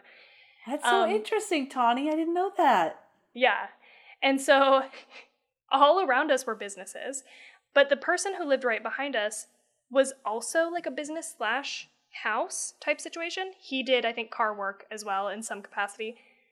But there were all these fucking stray cats that lived right around us, and he would feed them, the person behind us. So I have like heard cats, stray cats in heat for a long time, like my whole life. And it does sound fucking scary. It sounds, I mean, I'm sure other people have too. I'm not trying to say, like, oh, I know all about cats, but but I'm sure if you I'm sure Tawny's bragging about her stray in heat cat knowledge. Jeez, Tawny. Big head Tawny. but I'm sure if you have ever had cats, you've heard these sounds and it's it's fucking weird. It sounds like So a child. You you- you're like, is that a fucking baby out there? Like I remember like on multiple occasions being like, what the fuck is that? Because it doesn't sound like a cat. And they'd have to be like, oh, it's fine. It's just a cat. Or it's a cat in heat, right? Because they're just out here doing their business all around our house. It was really a weird experience. But like I love how they incorporated incorporated that because it's so creepy. Because it's you can't quite place it, but it does sound like a baby or a human child, which again, like you were just talking about, you're not gonna leave that in there. You're gonna be like, fuck, there's a child in here that's taped in. I gotta help him get out. Wow, I really like that. These Japanese tales are so good. Yes. There's a lot of the of that, the lore and stuff The that I thought was really interesting that I incorporated. Yeah. So Yeah. Um I'll like tell- I'll tell you a couple other things just about the story of this. The first of which is due to American violence ratings and the commitment to a PG 13 rating, the off screen implication that Tayako, that's the husband, Tayako repeatedly stabbed Kayako with a box cutter was omitted from the film. And it was originally present in in the original. Did I say that? It was yeah, originally Yeah. present in the film. original film. Yeah. This is why how he kills him. Oh God, I feel sad for that boy. Yeah. Well, that's no no no, that's how he kills Kayako, the wife. Oh, sorry. Okay, I still feel bad for her. But okay, Yes. so he okay. Uh, what did I get? I thought he strangled her. I guess for some reason. Well, hold, hold on to that. So, I'll get to that here in my next thing. This is why she's covered in blood in the iconic staircase sequence. Oh, she pull. She comes out of the bag. The and bag. she's covered She's- in blood. Bloody. The scene where he drags her body across the house while holding a box cutter was restored in the unrated cut, which I have not seen. And second thing, Kayako's signature croak, also referred to as a death rattle, comes from the fact that her husband, Takeo, I hope I'm saying that right, had snapped her neck but hadn't killed her, and she is trying to breathe through a broken windpipe. Her stumbles also come from the fact that her ankle broke as she was trying to run away from her husband. Something that I picked up in the DVD commentary, I think Sarah Michelle Gellar says, and so it could be, I don't know which one is more right, but she said something about the fact that he broke her neck as she was screaming, and that's the source of that death rattle sound. I wish more of this stuff was explained in the movie. Somehow, yeah. not obviously just explained, but because I love it. Yes. Like I because I did wonder why she made that noise, but it was a creepy noise, so it was good. But yeah. that makes it even better. Yes. And I think they just took it out for the PG-13 rating. So that sucks. I bet they shot it because, like, if intention... she was screaming and he broke her neck and she was like, ah, and made that noise, you, that's just all you would need to know that that's where that noise came from. Yeah, we should really get our hands on the unrated yeah. cut because I bet it is. I bet it has this that stuff in there, and I also on the commentary they talked about how Shimizu restored some of these scenes that were cut out for American, you know, the rating system, and then took out probably. There's like the scene where Karen goes to the top of the building and has like a whole exposition thing with Detective Nakagawa where it's just like, oh, you know, like it explains the whole backstory just in case you didn't like pick up on it for American audiences. But the Japanese audience doesn't need that because it is so, you know. In their culture. Yes. And in their lore and all of that, so they understand what's happening. Yeah. So, but I think that they're not as, uh, you know, it seems like there's not this same rating system, so it I think some of the stuff got put back in for that unrated director's cut. Interesting. I don't know a lot about Japanese culture, so excuse my ignorance. It's all from movies. But uh, what I really liked is it is my impression. So if you are Japanese, you can totally say, nope, Felicia, you've got it wrong. I'm totally fine with that from watching movies and things like that, it's my impression that lore lives very much within um, their reality. Well, actually, like a lot of, I feel like a lot of different cultures. Like I, remember my my friend who was Hispanic, and she was talking about like the chupacabra or the like these different things, and it's almost like like they believe it. And I'm not saying it's not. So no chupacabras come and visit me. Like I'm not saying you don't exist. I'm not spirits. disrespecting spirits in this no house. We made that clear last episode. I am not disrespecting. I'm just saying like it's it's almost like it's so real. It's passed down to their like it's even the um um verbal storytelling. Like I feel yeah. like it's more than in I don't even know what to say. What a there's lots of different types of Americans. I don't even know how to explain it. But I think you guys know what I'm trying to say. It seems like in other cultures, they have this rich storytelling that's passed down and it's almost become like weaved into reality, like part of their life. So, when what I'm trying to get to is when the uh, police officer, the detective, was saying, This is what it is, and we're all going to die. I, it wasn't unbelievable that he believes it so much. Yeah. So readily. Um, yes. That's all I'm trying to say. yeah, no, great point. I think you're making a really great point that it is so ingrained in culture. I think in other cultures that it becomes so, yeah, readily believable for different cultures versus us, whereas we don't, you know, necessarily pick up on that. And one of the things that this is semi-related. Because even oh, sorry, th- oh no, I'm sorry. Just to add a little thing. Even think about the Day of the Dead where yeah you know that um, where uh, the reason I laughed for a moment is because the first thing that came to me because I just watched it was um, Coco. Coco, yeah, but obviously I, there's been a lot more. But it's believed like you have to put the picture, you have to the food offering and all of that. So, and I'm not saying it's not real. I'm just saying that um, otherworldliness is so real. I feel like it's more real in other cultures than it is in like whatever culture I'm trying to talk about in America. Yeah, yeah. Well, and you know, that was that seemed to make sense for Krampus. I don't think we talked about this, but I watched some, you know, interviews and there is sort of this I got the impression that when you talk to people from Austria slash Germany, I Mhm. still haven't looked it up, sorry y'all. but like people who are familiar with that tale, that folklore, they don't they take that shit seriously. It's not funny. They don't want to fucking joke around. They don't want to talk about it. Like I think it was like an interviewer who was from Austria was asking the questions to uh, Michael Doherty at the time, and she was like, I had never really heard of this, and then I went and tried to talk to people about it, and they were like not having it. They did not want to talk to me about it because they were fucking scared because it is so fucking real. And I mean, I think within the context of this movie, you also have that scene in the very beginning where Karen and Doug stop at the uh, it's like a cemetery, and they talk about the the things that they're doing. They're like lighting, I think, incense to carry. Oh God, you'll have to help me. Something through the the smoke. Oh, the Buddhists.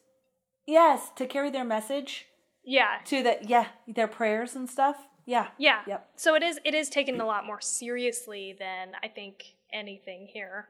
Yeah. in the United States, like we're like, I don't know, we don't have that level of superstition. We do have some, but That's followed by not. all. That's followed by all. Yeah, It's like so deeply ingrained. I think that's what I mean when I say like in America, we obviously have lots of different cultures um, that would be Americans and here, but I, I when I think of that, I think of like in other countries, it's so ingrained in everybody, in Yeah. everybody. Where here, it's obviously you're you're not gonna get that with all the different Right. people everywhere. Yeah, yeah.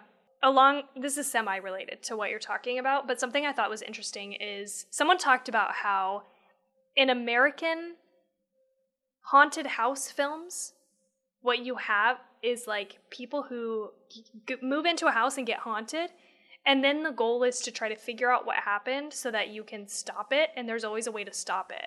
Like Yes. you move out or you figure out what's happening and you help that ghost or whatever, and you you you stop it.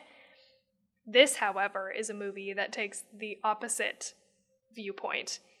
That this thing is so big and powerful, it is beyond you. There is nothing that you can do to stop this thing from happening, even if you learn what it's about, what happened, right? Yeah. And I think that was like a really interesting take on this, on the haunted house, you know what I mean, quote unquote, idea. And I, Yeah. I like that flavor, that take on it. I totally agree with you. I did get the feeling it was tied to the house because they make a comment of, "Oh, we were able to save the house when she was in the hospital." But um but you're right. Like when she saw all of you're ah, you're absolutely right cuz now it's all clicking. When she saw that whole scene, I thought there was going to be a resolution. hmm I thought like it was all going to be laid out and she was somehow going to be able to send these people to the light, you know what I mean? yeah. So and release them from this torment. They have to just haunt this house, but that was not the case. Nope. It's it's a different it like it is a different take on that God, situation. how horrible.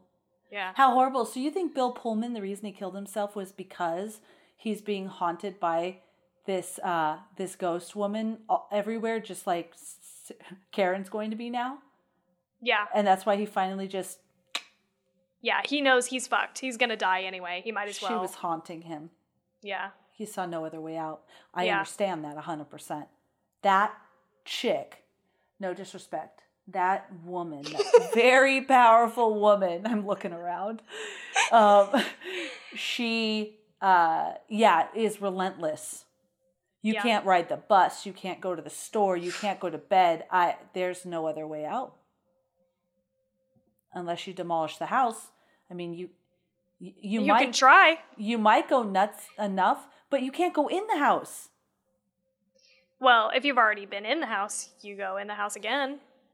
Yeah, but I wouldn't even want to go in there again, even put gasoline around. Like, Hmm. jeez. Like, how do you get rid of that house? Yeah. How do you get rid of the thing? There that's the thing is like it's I think You know, the thing would no- go away with the house, right? Because where else would it? Because it ventured out of the house, but it seemed like it. It was always its intention was to draw people into the house. I, I got the impression too that it was always attached. If it was happening outside of the house, it was because it was attached to a person who was in the house. It didn't really have power over people who hadn't entered the house. But once you go inside the house, you're totally fucked. Yes, yes, yes, you're right.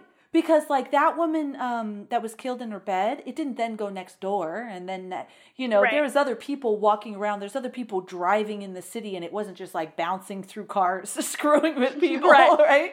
It was only people that were went into the house. hmm Yeah. So it's attached to the house.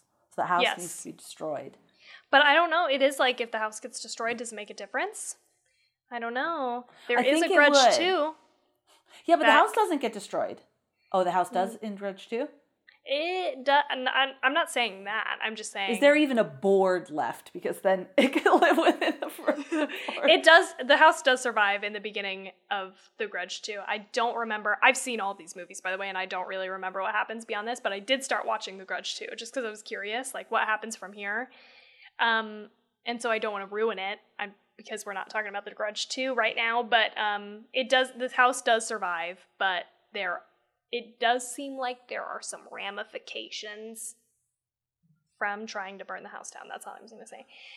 That that becomes pretty apparent, I think, in the first 10, 20 minutes of the second movie. So burn that house down. But here's the thing to be able to effectively burn it down, you have to go in the house, yeah, right? So, and then she is there. which we saw with Karen, right? Like Karen Yeah. tries to go back in the house and tries to burn it down unsuccessfully. And let me just stop for a second to talk about this last scene. This there are two scenes that I remember being in the theater and thinking to myself, I don't know if I can handle this. I might have to leave because I can't handle how scary and unrelenting this is. This is one of them. The end scene where she comes down the stairs and it is so fucking scary and loud. I think because I was watching it in the theater, right? Like you ha- it's extra loud. I Yeah. remember just being like so fucking stressed. Like my body, like I was just like I don't think I can watch this. I don't think I can handle this. I think I might have to leave. Like I remember just feeling that way. And it's so loud and you see Kayako for so long actually. But it never I just feel like they do such a beautiful job because we talk about this often. How much is too much? When you see the monster Yeah. too much, somehow they they ride this line perfectly because you see her a lot. And the whole time it's fucking scary. And the whole Yeah. time I was like it just be- built and built and built to a point where I was like I fucking can't take this. And I think part of it is the visuals, part of it's the audio, you know, and part of it is also just the trickery. Like all of a sudden she's Doug, right? Like Kayako, Yes. she's in her fucking lap, terrifying. Ugh, I love that end scene. I'm sorry, I forgot why I was talking about that. no, that's good. I don't know why you were either. Because it was good. Because it was good. Yeah, she's just she's strong. Like you can't even go back in the house. Now you could, I guess you could do like um uh what are those called? Like mo- Molotov, Molotov cocktails. cocktail, you could yeah. like light it and throw it in the house, but I was thinking I wouldn't even want to be near the house. Now, I could be Yeah. if it was haunting me outside of the house, maybe I don't know, even know if she would allow me to get to the house to do it though. True, yeah. It I mean, does she seem like snatched she that has- woman right out of her bed. Yeah. Gone. Taken. In the sheets. Hmm. Shit, there may, may be no way out. There may be no way out. I like that. I like the hopeless feel of this movie. You're fucked. Yeah, I like that. You can try to burn that shit down. Not gonna happen. Um, so let me tell you a little bit more about the background before we just get into some production trivia. So the backstory that creates the curse in the series is strongly reminiscent of the myth of Oiwa. Oiwa. The myth of Oiwa? I hope I'm saying that right. A traditional Japanese onryo legend. Oiwa was a housewife disfigured and brutally murdered by her unfaithful husband. She returns to haunt him and makes him murder his new lover. According to the legend, a curse accompanies her story, and that those who retell it will suffer injuries and even death. The disfigured aspect of the Onryo is likely what inspired Sadaka Sadako Yamamura's appearance in Ringu in the Ring movies. Oh, I was like, oh, interesting. I love all these, all this lore. Yeah, I thought it was really interesting too. This time I did the research because last time on Krampus I was like, fuck, I should have done the research, so I did it for you this time. I love it. I love this stuff. Me too. And we were talking about this last time too, where it's like if there's some sort of something rooted in reality, even if it's just made up, like there's the backstory.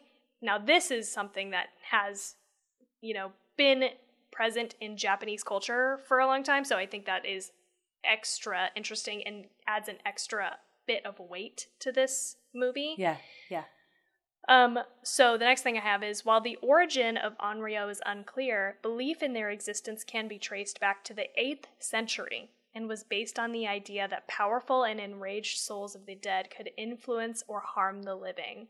The earliest Onryo cult that developed was around Prince Nagaya, who died in 729. Wow.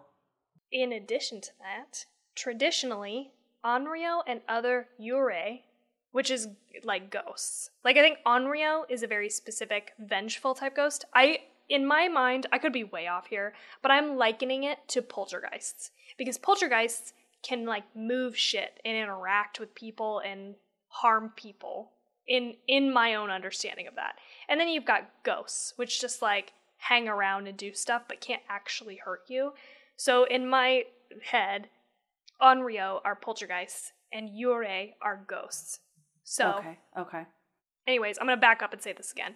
Traditionally, Onryo and other Yurei had no particular appearance. However, with the rising of popularity of kabuki during the Edo period, a specific costume was developed.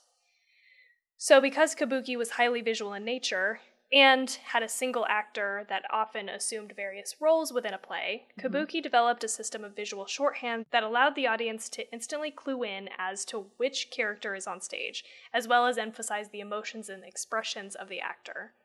So, a ghost costume consisted of three main elements a white burial kimono, wild, unkempt, long black hair, Uh-huh. and face makeup consisting of white foundation, coupled with face paintings of blue shadows, much like villains are depicted in kabuki makeup. So I'm assuming that's like Oh, your yeah. contour. Okay, the the gap between your cheekbone and your jaw. I don't know, but that's just my Yeah, that- assumption. yeah, okay. Oh, that's very Yes. cool. I thought that was interesting because you do see the the obviously that nugget taken to a more modern place with the all white makeup and the all white outfit. of Kayako. And the hair, of course. Okay, you want to hear about some production trivia? Yes. Before filming, the cast and crew went through a ceremony where they were blessed so that nothing bad could happen to them while filming. I love it. See, just what we were saying. Just what we were saying about it being so in the culture that that would be a natural thing you would do. Yes, I think they even said they had like Shinto priests come and do that blessing. They were talking about it on the commentary. Dude, I totally And- buy it. I get nervous. I literally just was like, and that that chick, oh, I mean, I'm sorry, I didn't mean to disrespect you. Like Exactly. totally. That's what I was going to say. That's their version. No disrespect here. No disrespecting any spirits. we brought the Shinto priests. It's all Is that what good. she said? Yeah, it's all good. Yeah. See, we're taking it seriously here. Um, the snapping and popping sounds that accompany the appearance of Kayako were made with a hair comb. So that's the the popping of her joints. yeah, stuff. she goes. Yeah. Yeah, yeah.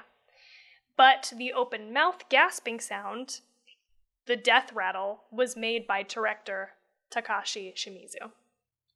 Oh, he made those sounds Mhm. himself. Yep.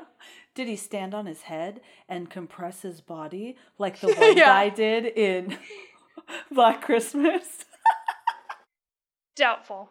I just feel like that weird voice on the collar in Black Christmas didn't have to be that extravagant No, to get that. that was too much. Wait a second. I could just see this actor. Wait a second, everybody. I need to get the voice right. And he's getting on his head. "Ah, la, la, la, la, me, my, me, mo, mo. And then he gets on his head and compresses and he's like, ah. And either everyone is like, this fucking guy. Or they're like, oh, he's really, he's really getting it. Hundred Probably percent. They were like 50-50. this fucking This guy. fucking guy. Jesus. Can you Yeah. believe this? Yeah, But that's cool because that was a really creepy noise. they did a good job. Mm-hmm. You can't shit on the final product, I guess. I don't know. God, I just keep thinking about that story you told me about the ch- little children being s- like strays. I love yeah. that. I like want Yeah, a painting was of that. I don't know what it would be uh, because I'm not an artist, but something depicting that that uh, folktale. Stray children ghosts, also depicted as cats somehow. Yeah, yeah. Somebody. Yeah. There's so many creative people out there. They can make something really haunting Yeah. depicting that. well, I'm I would sure. love it. I want some really amazing artist to depict everything you just told me. Not like about the whole movie, all the lore that you told me. Yeah. I'm sure some of it exists. We, we'll just have to do a little search. Yeah. Find yeah. it. Yeah. I hope I'm going to do these names justice, and I apologize in advance if I say them wrong. Yuya Ozaki, Takako Fuji, and Takashi Matsuyama all appeared in Ju-on the Grudge, the original in Japan from 2002, and Ju-on the Grudge 2 in 2003, upon which this film was based, all reprising their roles as the doomed Saeki family. So it's the same people who played the Saeki family in the originals as it is in the American remakes. Oh, so they just they just knew their character. That's Yes. great. That's very, very cool. I know I've been saying that's cool a lot, but it is. It is neat. And uh, on the commentary, I think it was Sarah Michelle Gellar, or maybe a handful of them, talk about watching, you know, the director talk to specifically the woman who played Kayako. And they're not even communicating in words. They're just communicating in like body language. Like she gets it because she's already done this for a few movies for him. This specific movie, right? This Yeah. storyline. She's like, she's getting it. And I just thought that was really neat to bring the same people back who totally understand your vision and have done this. You know, they've done this rodeo before. They're they're fucking in. Yeah. So I thought that was really cool too. Yeah, for sure. My favorite scene of the whole movie was um, the very first scene where that girl goes into the attic and then her face appears. It's like my favorite. I just It loved is- it. I rewound it a few times just to watch it again.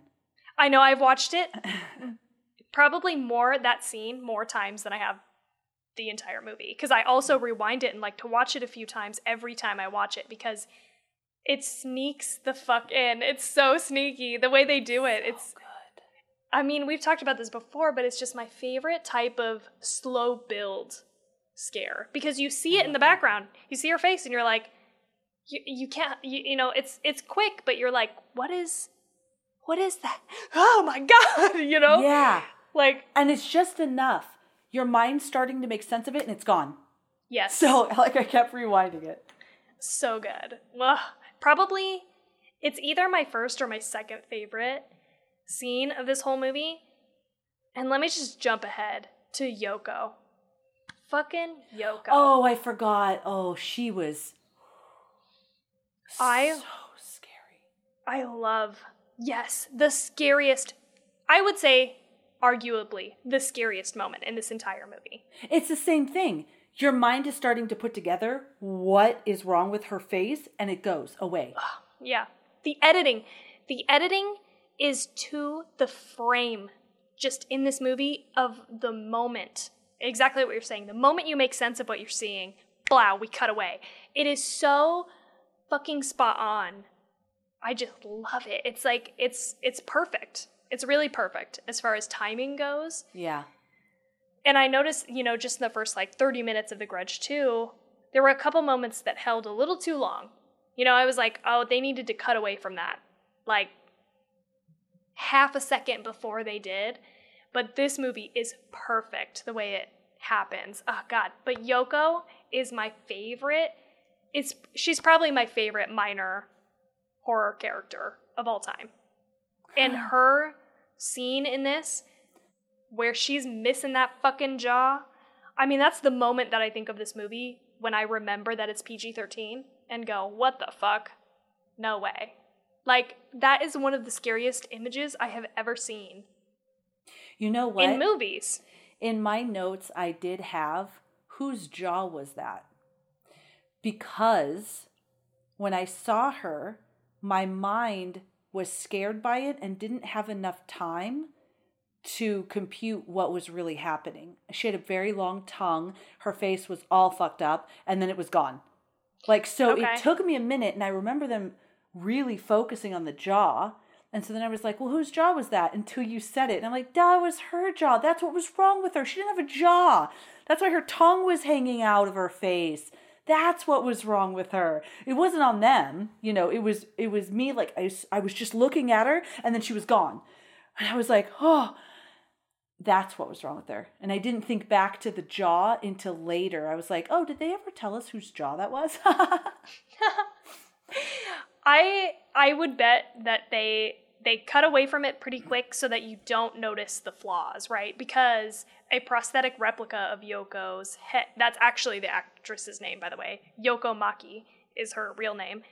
Uh, a replica of Yoko's head was used for the scene where a jawless Yoko attacks and kills Alex. So, like, I wonder if they didn't just hold on that for just enough time before you realize that's a prosthetic head yeah. very likely and so you, you Yeah. i get why you wouldn't have made the connection right away because it's so fast but once you know you're like fucking ew That's That is- why. That's why. Yeah. That's- so gross so gross and so perfect and i just love it i'm like at some point i would love to be yoko for a halloween costume or something like i don't know how Oh, i would accomplish yeah. that but oh God, you could. i would love that. to probably with makeup right Oh yeah, I see that stuff all the time. Um, on like all these different. Our profile follows a bunch of makeup artists where they. Yeah. I we don't could know. probably how. do it tongue, like down Yeah. the jaw or something. Yeah. They do crazy shit where it looks like you're missing half of your body just by how they, you know, yeah. shade and do all that. I'm gonna have to start learning now. Or prosthetics, yeah. If you had a whole prosthetic where this somehow didn't look like a jaw, it just kind of looked like the inside of your Mouth. mouth and yeah, head, and then the tongue and stuff. You might you. I mean, you definitely could do it. Just yeah, Have to learn. mad Yeah. skill. So good. My favorite, probably my favorite moment Then of I, this entire I'm gonna movie. be. What's her name again? The main one, the main ghost. Kayako. I'll be Kayako. Okay. You be the really difficult makeup one. I'll be Kayako. No, actually, we should switch. Yeah, you're better at makeup than I am. You should do that. Not that good. Not that good. Oh man. Here's another interesting fact about the production the house was completely built on a soundstage. It was built like a normal house, though, and the house set had two floors, so that cuts, cuts did not have to be made when a character was walking up the stairs. But they did build that attic set separately so that they could have like more room while they were filming. Okay. And although the house was entirely built on a soundstage, the actors and cast still had to take off their shoes to enter to be respectful. See? It's like that. That's just like I love that. Yes. Yeah, total cultural difference. And they said in the commentary they kept walking in with their shoes because it's a soundstage. You don't think of it as an actual house, Yeah. but they would like people would yell at them like, "Oh, you got to take off your shoes." So in the um I did notice this in like one of the final scenes when I, I believe it's when Sarah Michelle Gellar Karen gets there to look for her boyfriend. She doesn't take off her shoes. And um I I mean I appreciate she doesn't because you wouldn't. Right. You wouldn't think of doing that in this situation. So that must have been a call. Yeah. Right? Because if they were so serious about no, you need to take off your shoes, then they must have realized, okay, if she stops right now and takes off her shoes, the audience is going to go, come the fuck on. I mean, Your boyfriend is probably dead. People are being slaughtered. You're not thinking about that at that moment, especially an American girl who's there thinking her husband or her boyfriend is killed, that she's going to get killed. Is it going to be like, oh shoot, let me take off my shoes? Oh, oops. Yeah. They did Yeah. talk about in the commentary a couple times that they had to talk to Shimizu about okay, this is this is what we would realistically do as Americans, right? And so like one of those examples they said is, you know, at the end Karen is wearing jeans and Shimizu kept saying I think in Japan jeans are a little bit more dressy. And and he kept being like, "No, I don't want you to look dressy in this moment. I want you to look dressed down like because you're depressed, you've been dealing with this, you're you know, entirely focused on this." And they had to explain, "No, this is what us Americans, westerners would wear while being dressed down." Another example of that was like them being in the bed together, her and her boyfriend, and mm-hmm. Shimizu kept trying to move the conversation like into the kitchen. Like he just he felt like it was weird and uncomfortable. Another a third example of that is the production designer created this house to be much bigger because he he talked about how like as the American audience watching this movie if you look at a traditional like normal Japanese home, it's going to be significantly smaller than what you are used to. And I think they didn't want American audiences fixated on that in a way that would took away from the movie. Oh. So even though the house is like it's actually very big as far as like a Japanese culture is con- you know concerned and actually the only people who would live in that house is like pretty high class like people who had like a good amount of money would live in that house Oh, interesting. so so i think they thought it was weird you know but like for they they tried to keep in mind american audiences and what we would watch and have a have a noticeable moment with and remove that so that we weren't fixated on how small the home was right? Yeah. Like I couldn't tell who was wealthy in this and who wasn't. yeah You well and i, I don't think well exactly. I don't think we're supposed to. I think Yeah. we as the american audience like that is not something that we're supposed to pick up on. But they as the japanese crew are like why are we shooting on this like massive house? Are, are these people fucking rich? Like what is happening? And but i so i think there were like many moments where they had to uh explain and make some sort of connection there. And i bet that that's one of those moments. I'm i'm bringing it back now but i bet that's one of those moments whereas the american audience i mean who knows maybe even the japanese audience if your life or your somebody that you love's life is in peril you might not think to throw take off your shoes at the door but i i wonder if that was one of those moments like no way i wouldn't do it no way I would, Yeah. I no way I would wear jeans. It's okay to be in the bed at the same time. Like, jeans aren't yeah, jeans are very casual. The only step down they could have done is put her in some joggers or sweatpants. yeah, some you know? sweatpants. Yeah, that would have been that reminds me of depression. Cozy sweatpants. Sweatpants. yeah, yeah. but um jeans, she didn't look dre- she looked very appropriately dressed. You know, she had jeans and that puffer vest because it was cold outside, but you know, she Right. didn't look fancy at all. That is the end of my trivia. Wow, good trivia. Very cool. I you. loved hearing all of that. This was a very good pick. I'm so excited for Silent Hill. Me too. I I almost messaged you 18 times throughout the week to be like, okay, lower your expectations. I don't want you to get too excited. Like, just watch it. Just listen. Just don't. Just love it. I don't know what I was trying to tell Felicia. Just love it. Please now I'm God, gonna- just love it. now I'm gonna do that for the next two weeks for Silent Hill. And so well, I feel that I feel nervous because I, I, I think that level of excitement and love you have for this is what I have for The Strangers. okay. We're on par with the. Okay. Yeah. Yeah. With the energy level. We're gonna have to love these next two movies, both of us, or else we're gonna break each other's hearts. Yeah, is really what it comes down what's to. happening here. Is there going to be a podcast in February? We don't know.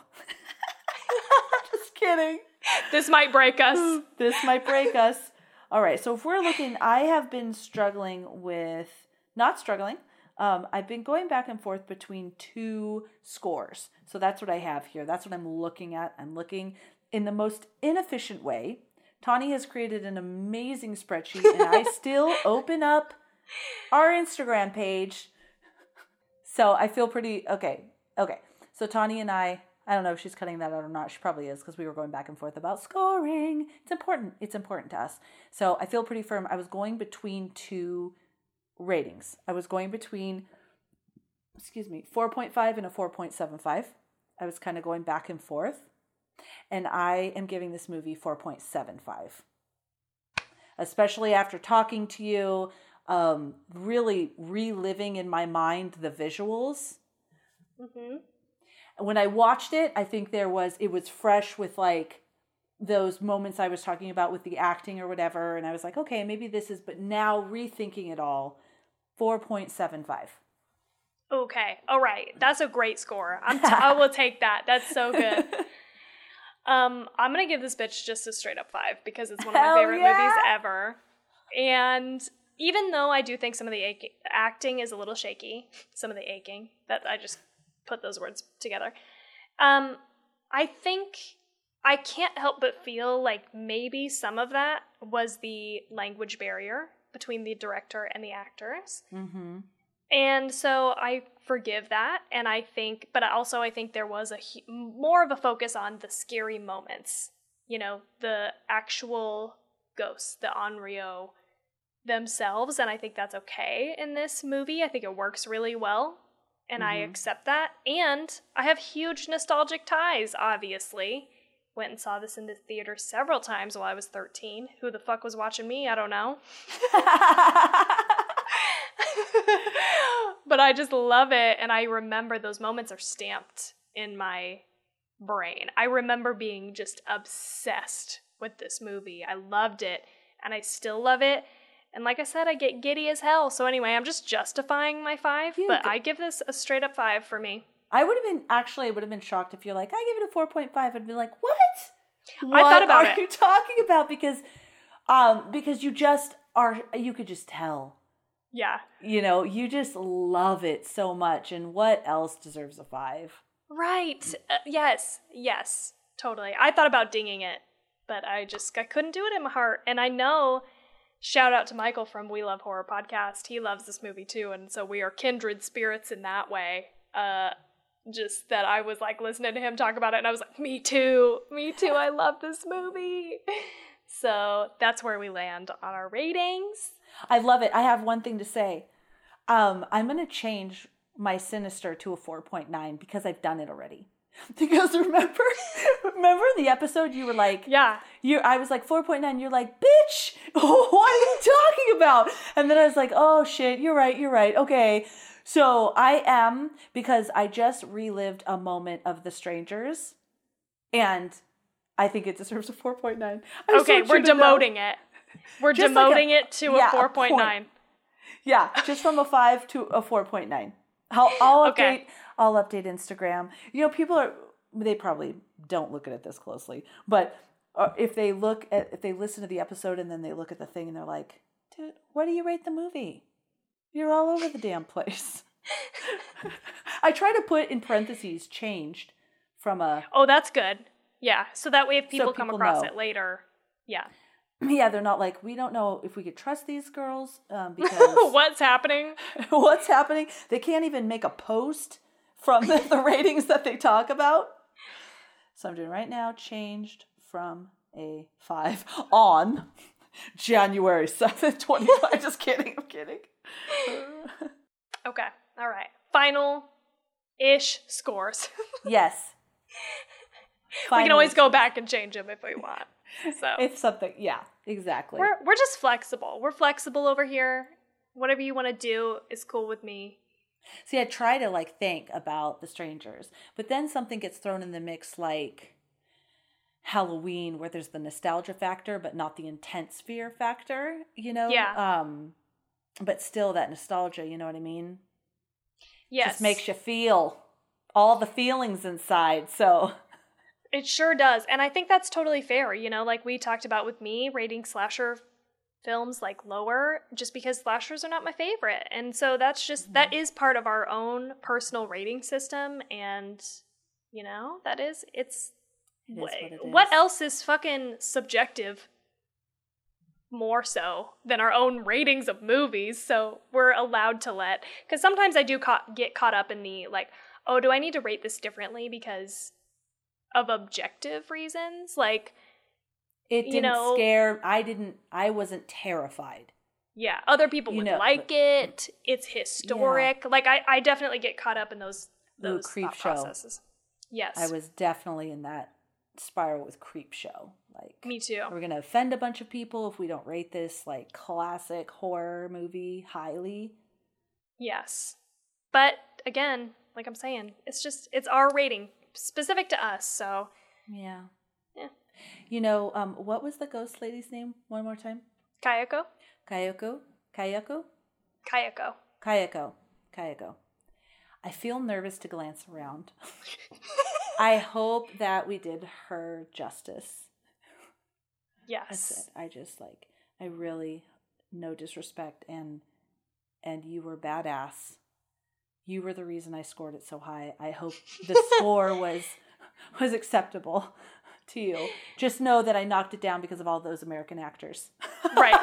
they, was didn't all their how to- fault. they didn't know how to deliver their lines. You know what, Felicia? Even if you didn't mean to uh, offend her, she's still gonna kill your ass. So yeah, I know. She doesn't oh well. care. She's not. Yeah, she doesn't even care. You Doesn't too, even matter. Tawny? You know the story. You No, I know we're too. fucked. We're dead. We went into the house. We're done. Good thing I didn't have my kids watch it with me. Oh yeah. Although maybe, I mean, again, I just as a 13 year old who watched this and loved this, I vote yes. But oh no, I would have my kids. I, I was I was just referring to the going into the house. They haven't gone into the Oh, house. yeah. is what I meant. So they're safe. oh, okay, I got it. They're Yeah, they're but cool. they they were going to watch it with me. I would have watched it with them. It was just one of them had to be with TT. yeah. and because TT couldn't be in the room, and um, and they, uh, my oldest daughter sat next to me, and she's because she was just gonna go, you know, watch something in a room. She's like, I'll watch it with you. Then my middle daughter was like, Well, I want to watch it, and I'm like, You just promised TT you'd play games with her in your room. Fine, but I wanted to hang out with you guys, and there was this emotional. So I said, Nobody's watching it with me. Hmm. I'll watch it with you both later. Yeah. so we're gonna watch it again. Okay. This is one of those movies that is so worth rewatching over and over and over again because you pick up on new things and you that. understand things deeper, like the timeline, right? Like we we kind of broke it down, I think, more so than you do just watching it on your own. But it's like that, the fingernail thing, just moments. It's really great for that. So Yeah, I don't remember what it was, but I think something was sinister. It clicked that time when the first time I I didn't really understand why that happened or I caught something. Oh, when I watched Run again, mm, too. Scenes where it snuck up on me, like when she's sitting in the kitchen. That's all I'll say because I'm not going to ruin Run. And Yeah. the first time I didn't see it, then the second time I did, and I was like holding my breath because my mom was watching with me. I'm like, oh, there she is. You know? Yes. So um, I love watching movies when it reveals more things to me, or I could see things clearer in a different way. So Totally. yeah. Um, so with all that being said, our next movie is Felicia's pick, and it is The Strangers. So let's talk about this real quick because The Strangers that I own, I do own the uncut version. Is that what you're gonna watch? Unrated. Unrated. Yeah. I'll watch the unrated version. Yeah, I saw them both available. I don't know which one I've seen. I feel like I've seen them both, and I didn't. The the ch- I could be wrong. The differences were so subtle. I didn't even really notice, Notice the difference. Yeah, because I've Okay. seen this movie. I've literally seen this movie. Gosh, like ten times. Okay. And all 10 times, this is why I, I when I'm rating something, I always think of that movie. My heart is pounding and I am terrified Hmm. every single time. I- Yeah. it just brings me there. So I know at one point I watched the unrated and I was scared. I was like, oh my God. The first movie scared me so much. Like, what's going to happen? So I was like waiting and I don't remember anything that was vastly different. So it, it must have been subtle. I don't know. Okay. Okay. But let's watch the unrated version. Okay. Yeah. That's the one I got, so that's the one I'm going with. So Well, you could watch either version. Uh, we're watching the unrated version. The Strangers show up. Oh God, I'm so excited! I can't wait to do the research for this either. I just can't wait. Oh yeah, I'm excited for that too because I I just want to start this weekend. Like, Yeah. That's how excited I am. I started early too. I started like way before I usually do. I was like, oh, I'm gonna. It. it was like Tuesday Like, night. two hours was like- before the recording. Oh, that's me. that's me starting research. Me too. On my Fridays off, because I get every other Friday off, I I will watch the movie and do the research and stuff. Like, but this week I was like, no, I gotta start on Tuesday. I'm gonna watch the movie Tuesday, and then maybe Wednesday, and then maybe Thursday, and shit got crazy just due to the week, and I didn't end up watching the commentary version until today. So, but it was fun. So That's so I love it. All right, guys, The Strangers next week. Watch it with us. Come on, just do it. Come I make on. everybody watch that movie. Everybody. I made all my kids watch it. All of them. oh no, not I'm TT. Not TT. I No. did not. I don't want people thinking I did not have. Oh my god, are you kidding me? No. But the older ones, they did. They watched it. yes. Oh, I'm pumped for this. So Oh, it's Steve too. Okay. Anyways, yeah, yeah, yeah. So connect with us. We absolutely adore you. You can find us on Instagram, Facebook, uh, TikTok, Twitter. Um, everywhere is Two Chicks and Horror Flick, except Twitter is Two Chicks HF. I always have to slow down, and you know why. AF, you know why. Um, um, we also have a private Facebook group, uh, and it's super fun. We have cool people in there, and join us in the conversation. We also have a Patreon. So for supporting the show, you get some extra badass perks. And you get to be a part of badass tiers with badass namings. we're so proud of that. Um, so we're super excited. Please, please, also, uh, if you feel so inclined, it really helps our show if you rate the show um, and if you leave a review. You know, Yeah. the whole world of the Apple and the web and all of that stuff that's going on, it looks for that stuff. So our show's able to reach more people, uh, the more reviews um, or the more downloads, all of that sort of thing that it has just means that Apple and the web will make it more visible so more people can join in the fun. So we truly appreciate it. Anything else? What I forget? Um, the only other thing I can think of is also if you love this podcast, share it with a friend who also loves horror. If you so please, if it so pleases you. Please. I butchered that. I butchered it, but you know what I'm saying. yes. We'd appreciate it. Yes. And I guess and you never it. know. You never know who loves horror. I'm surprised daily. Just Mm-hmm. post. I got someone um I worked with someone like oh my gosh 10 years ago now. Um he uh Burns, shout out to Burns. He lives in Costa Rica and he was a part of the team in Costa Rica at this old job I had and um that that I went down there and trained. And he just reached out. Hey, saw your podcast on YouTube. Great job. Gave us a recommendation.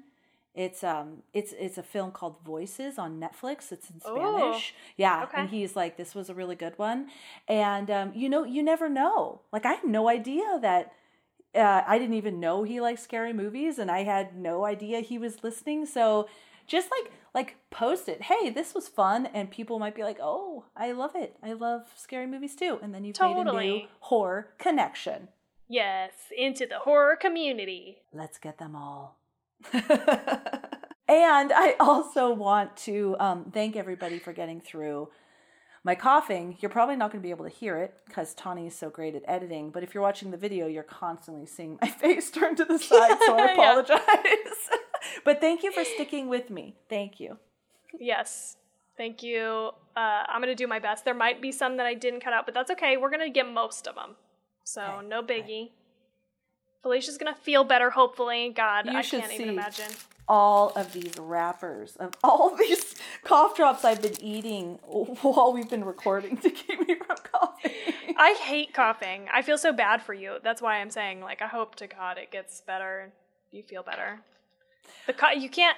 Oh God, just a dry ass cough is the fucking worst. I think you'll appreciate this. So I'm just going to share this. This maybe way t- TMI, but I think Tawny will understand, and there's got to be people out there that understand. I've been coughing, coughing, coughing, like I said, since the 28th of December.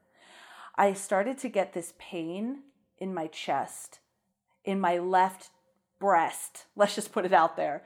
I immediately thought, fuck, I have bronchitis and now cancer. and I was so stressed out. My husband's like, honey, and I'm like, no, but you don't know. And there's this type of cancer and it comes on fast. And, and then one day I kind of was going like this in, in like, it's like my back area here. And I hit a knot that was so much pain. So then I got like, you know, like some warm balm and like right behind here in my rib cage and rubbed it. And the next day I felt much better. Oh shit. Okay, actually I have been feeling I've been feeling pain directly like exactly what you're saying like right on either side of my it is like my ribs. It's where my ribs connect to my sternum or something and I Yeah. I've also been coughing a little bit. Like I don't have like a major cough. I just like every once in a while. I bet I'm also having like some rib shit. Okay. See, I'm glad I said it because you might have disconnected and went into Jade and went, I still think, you know, cancer, you know, because you just don't know. The stuff's inside you, you don't. don't know. And so I was really panicked. And then, yeah, I just, I, oh, it was hurt so bad. And I rubbed Ooh. it and then it started to get better. Okay. Um, I bet because last night I had a horrible coughing fit. And when I woke up, I literally felt pain in the center of my chest from coughing so much. Okay. Interesting. Yeah, even I don't know if you noticed, but even while we were recording tonight, I was like touching it cuz it like cuz it hurt every once in a while I get like a sharp pain kind of in so this area. Tawny, if you're watching, was not just feeling herself up the whole time. no. She had some pain. I got a little a rib pain or whatever. Okay. God. Yeah, but massage all back. these muscles from going like this all the time and coughing and yeah. Huh. All right. Mhm. All right, so Well, shit. just I hope you feel better. Thank you very much. Thank you. This was definitely the best way to spend the evening, so I appreciate it. Yeah, if you got some chest pains, get it checked out. Everybody else, because that Yeah. is not some shit to be fucked with. Okay. Yeah, yeah. Don't just assume it's your uh, side, but feel Yeah. free to get some massages too. Rub it out. See if it makes it better. so join us next week for The Strangers, and we hope you have such a good night without any nightmares. Ooh, she said it a new way this time.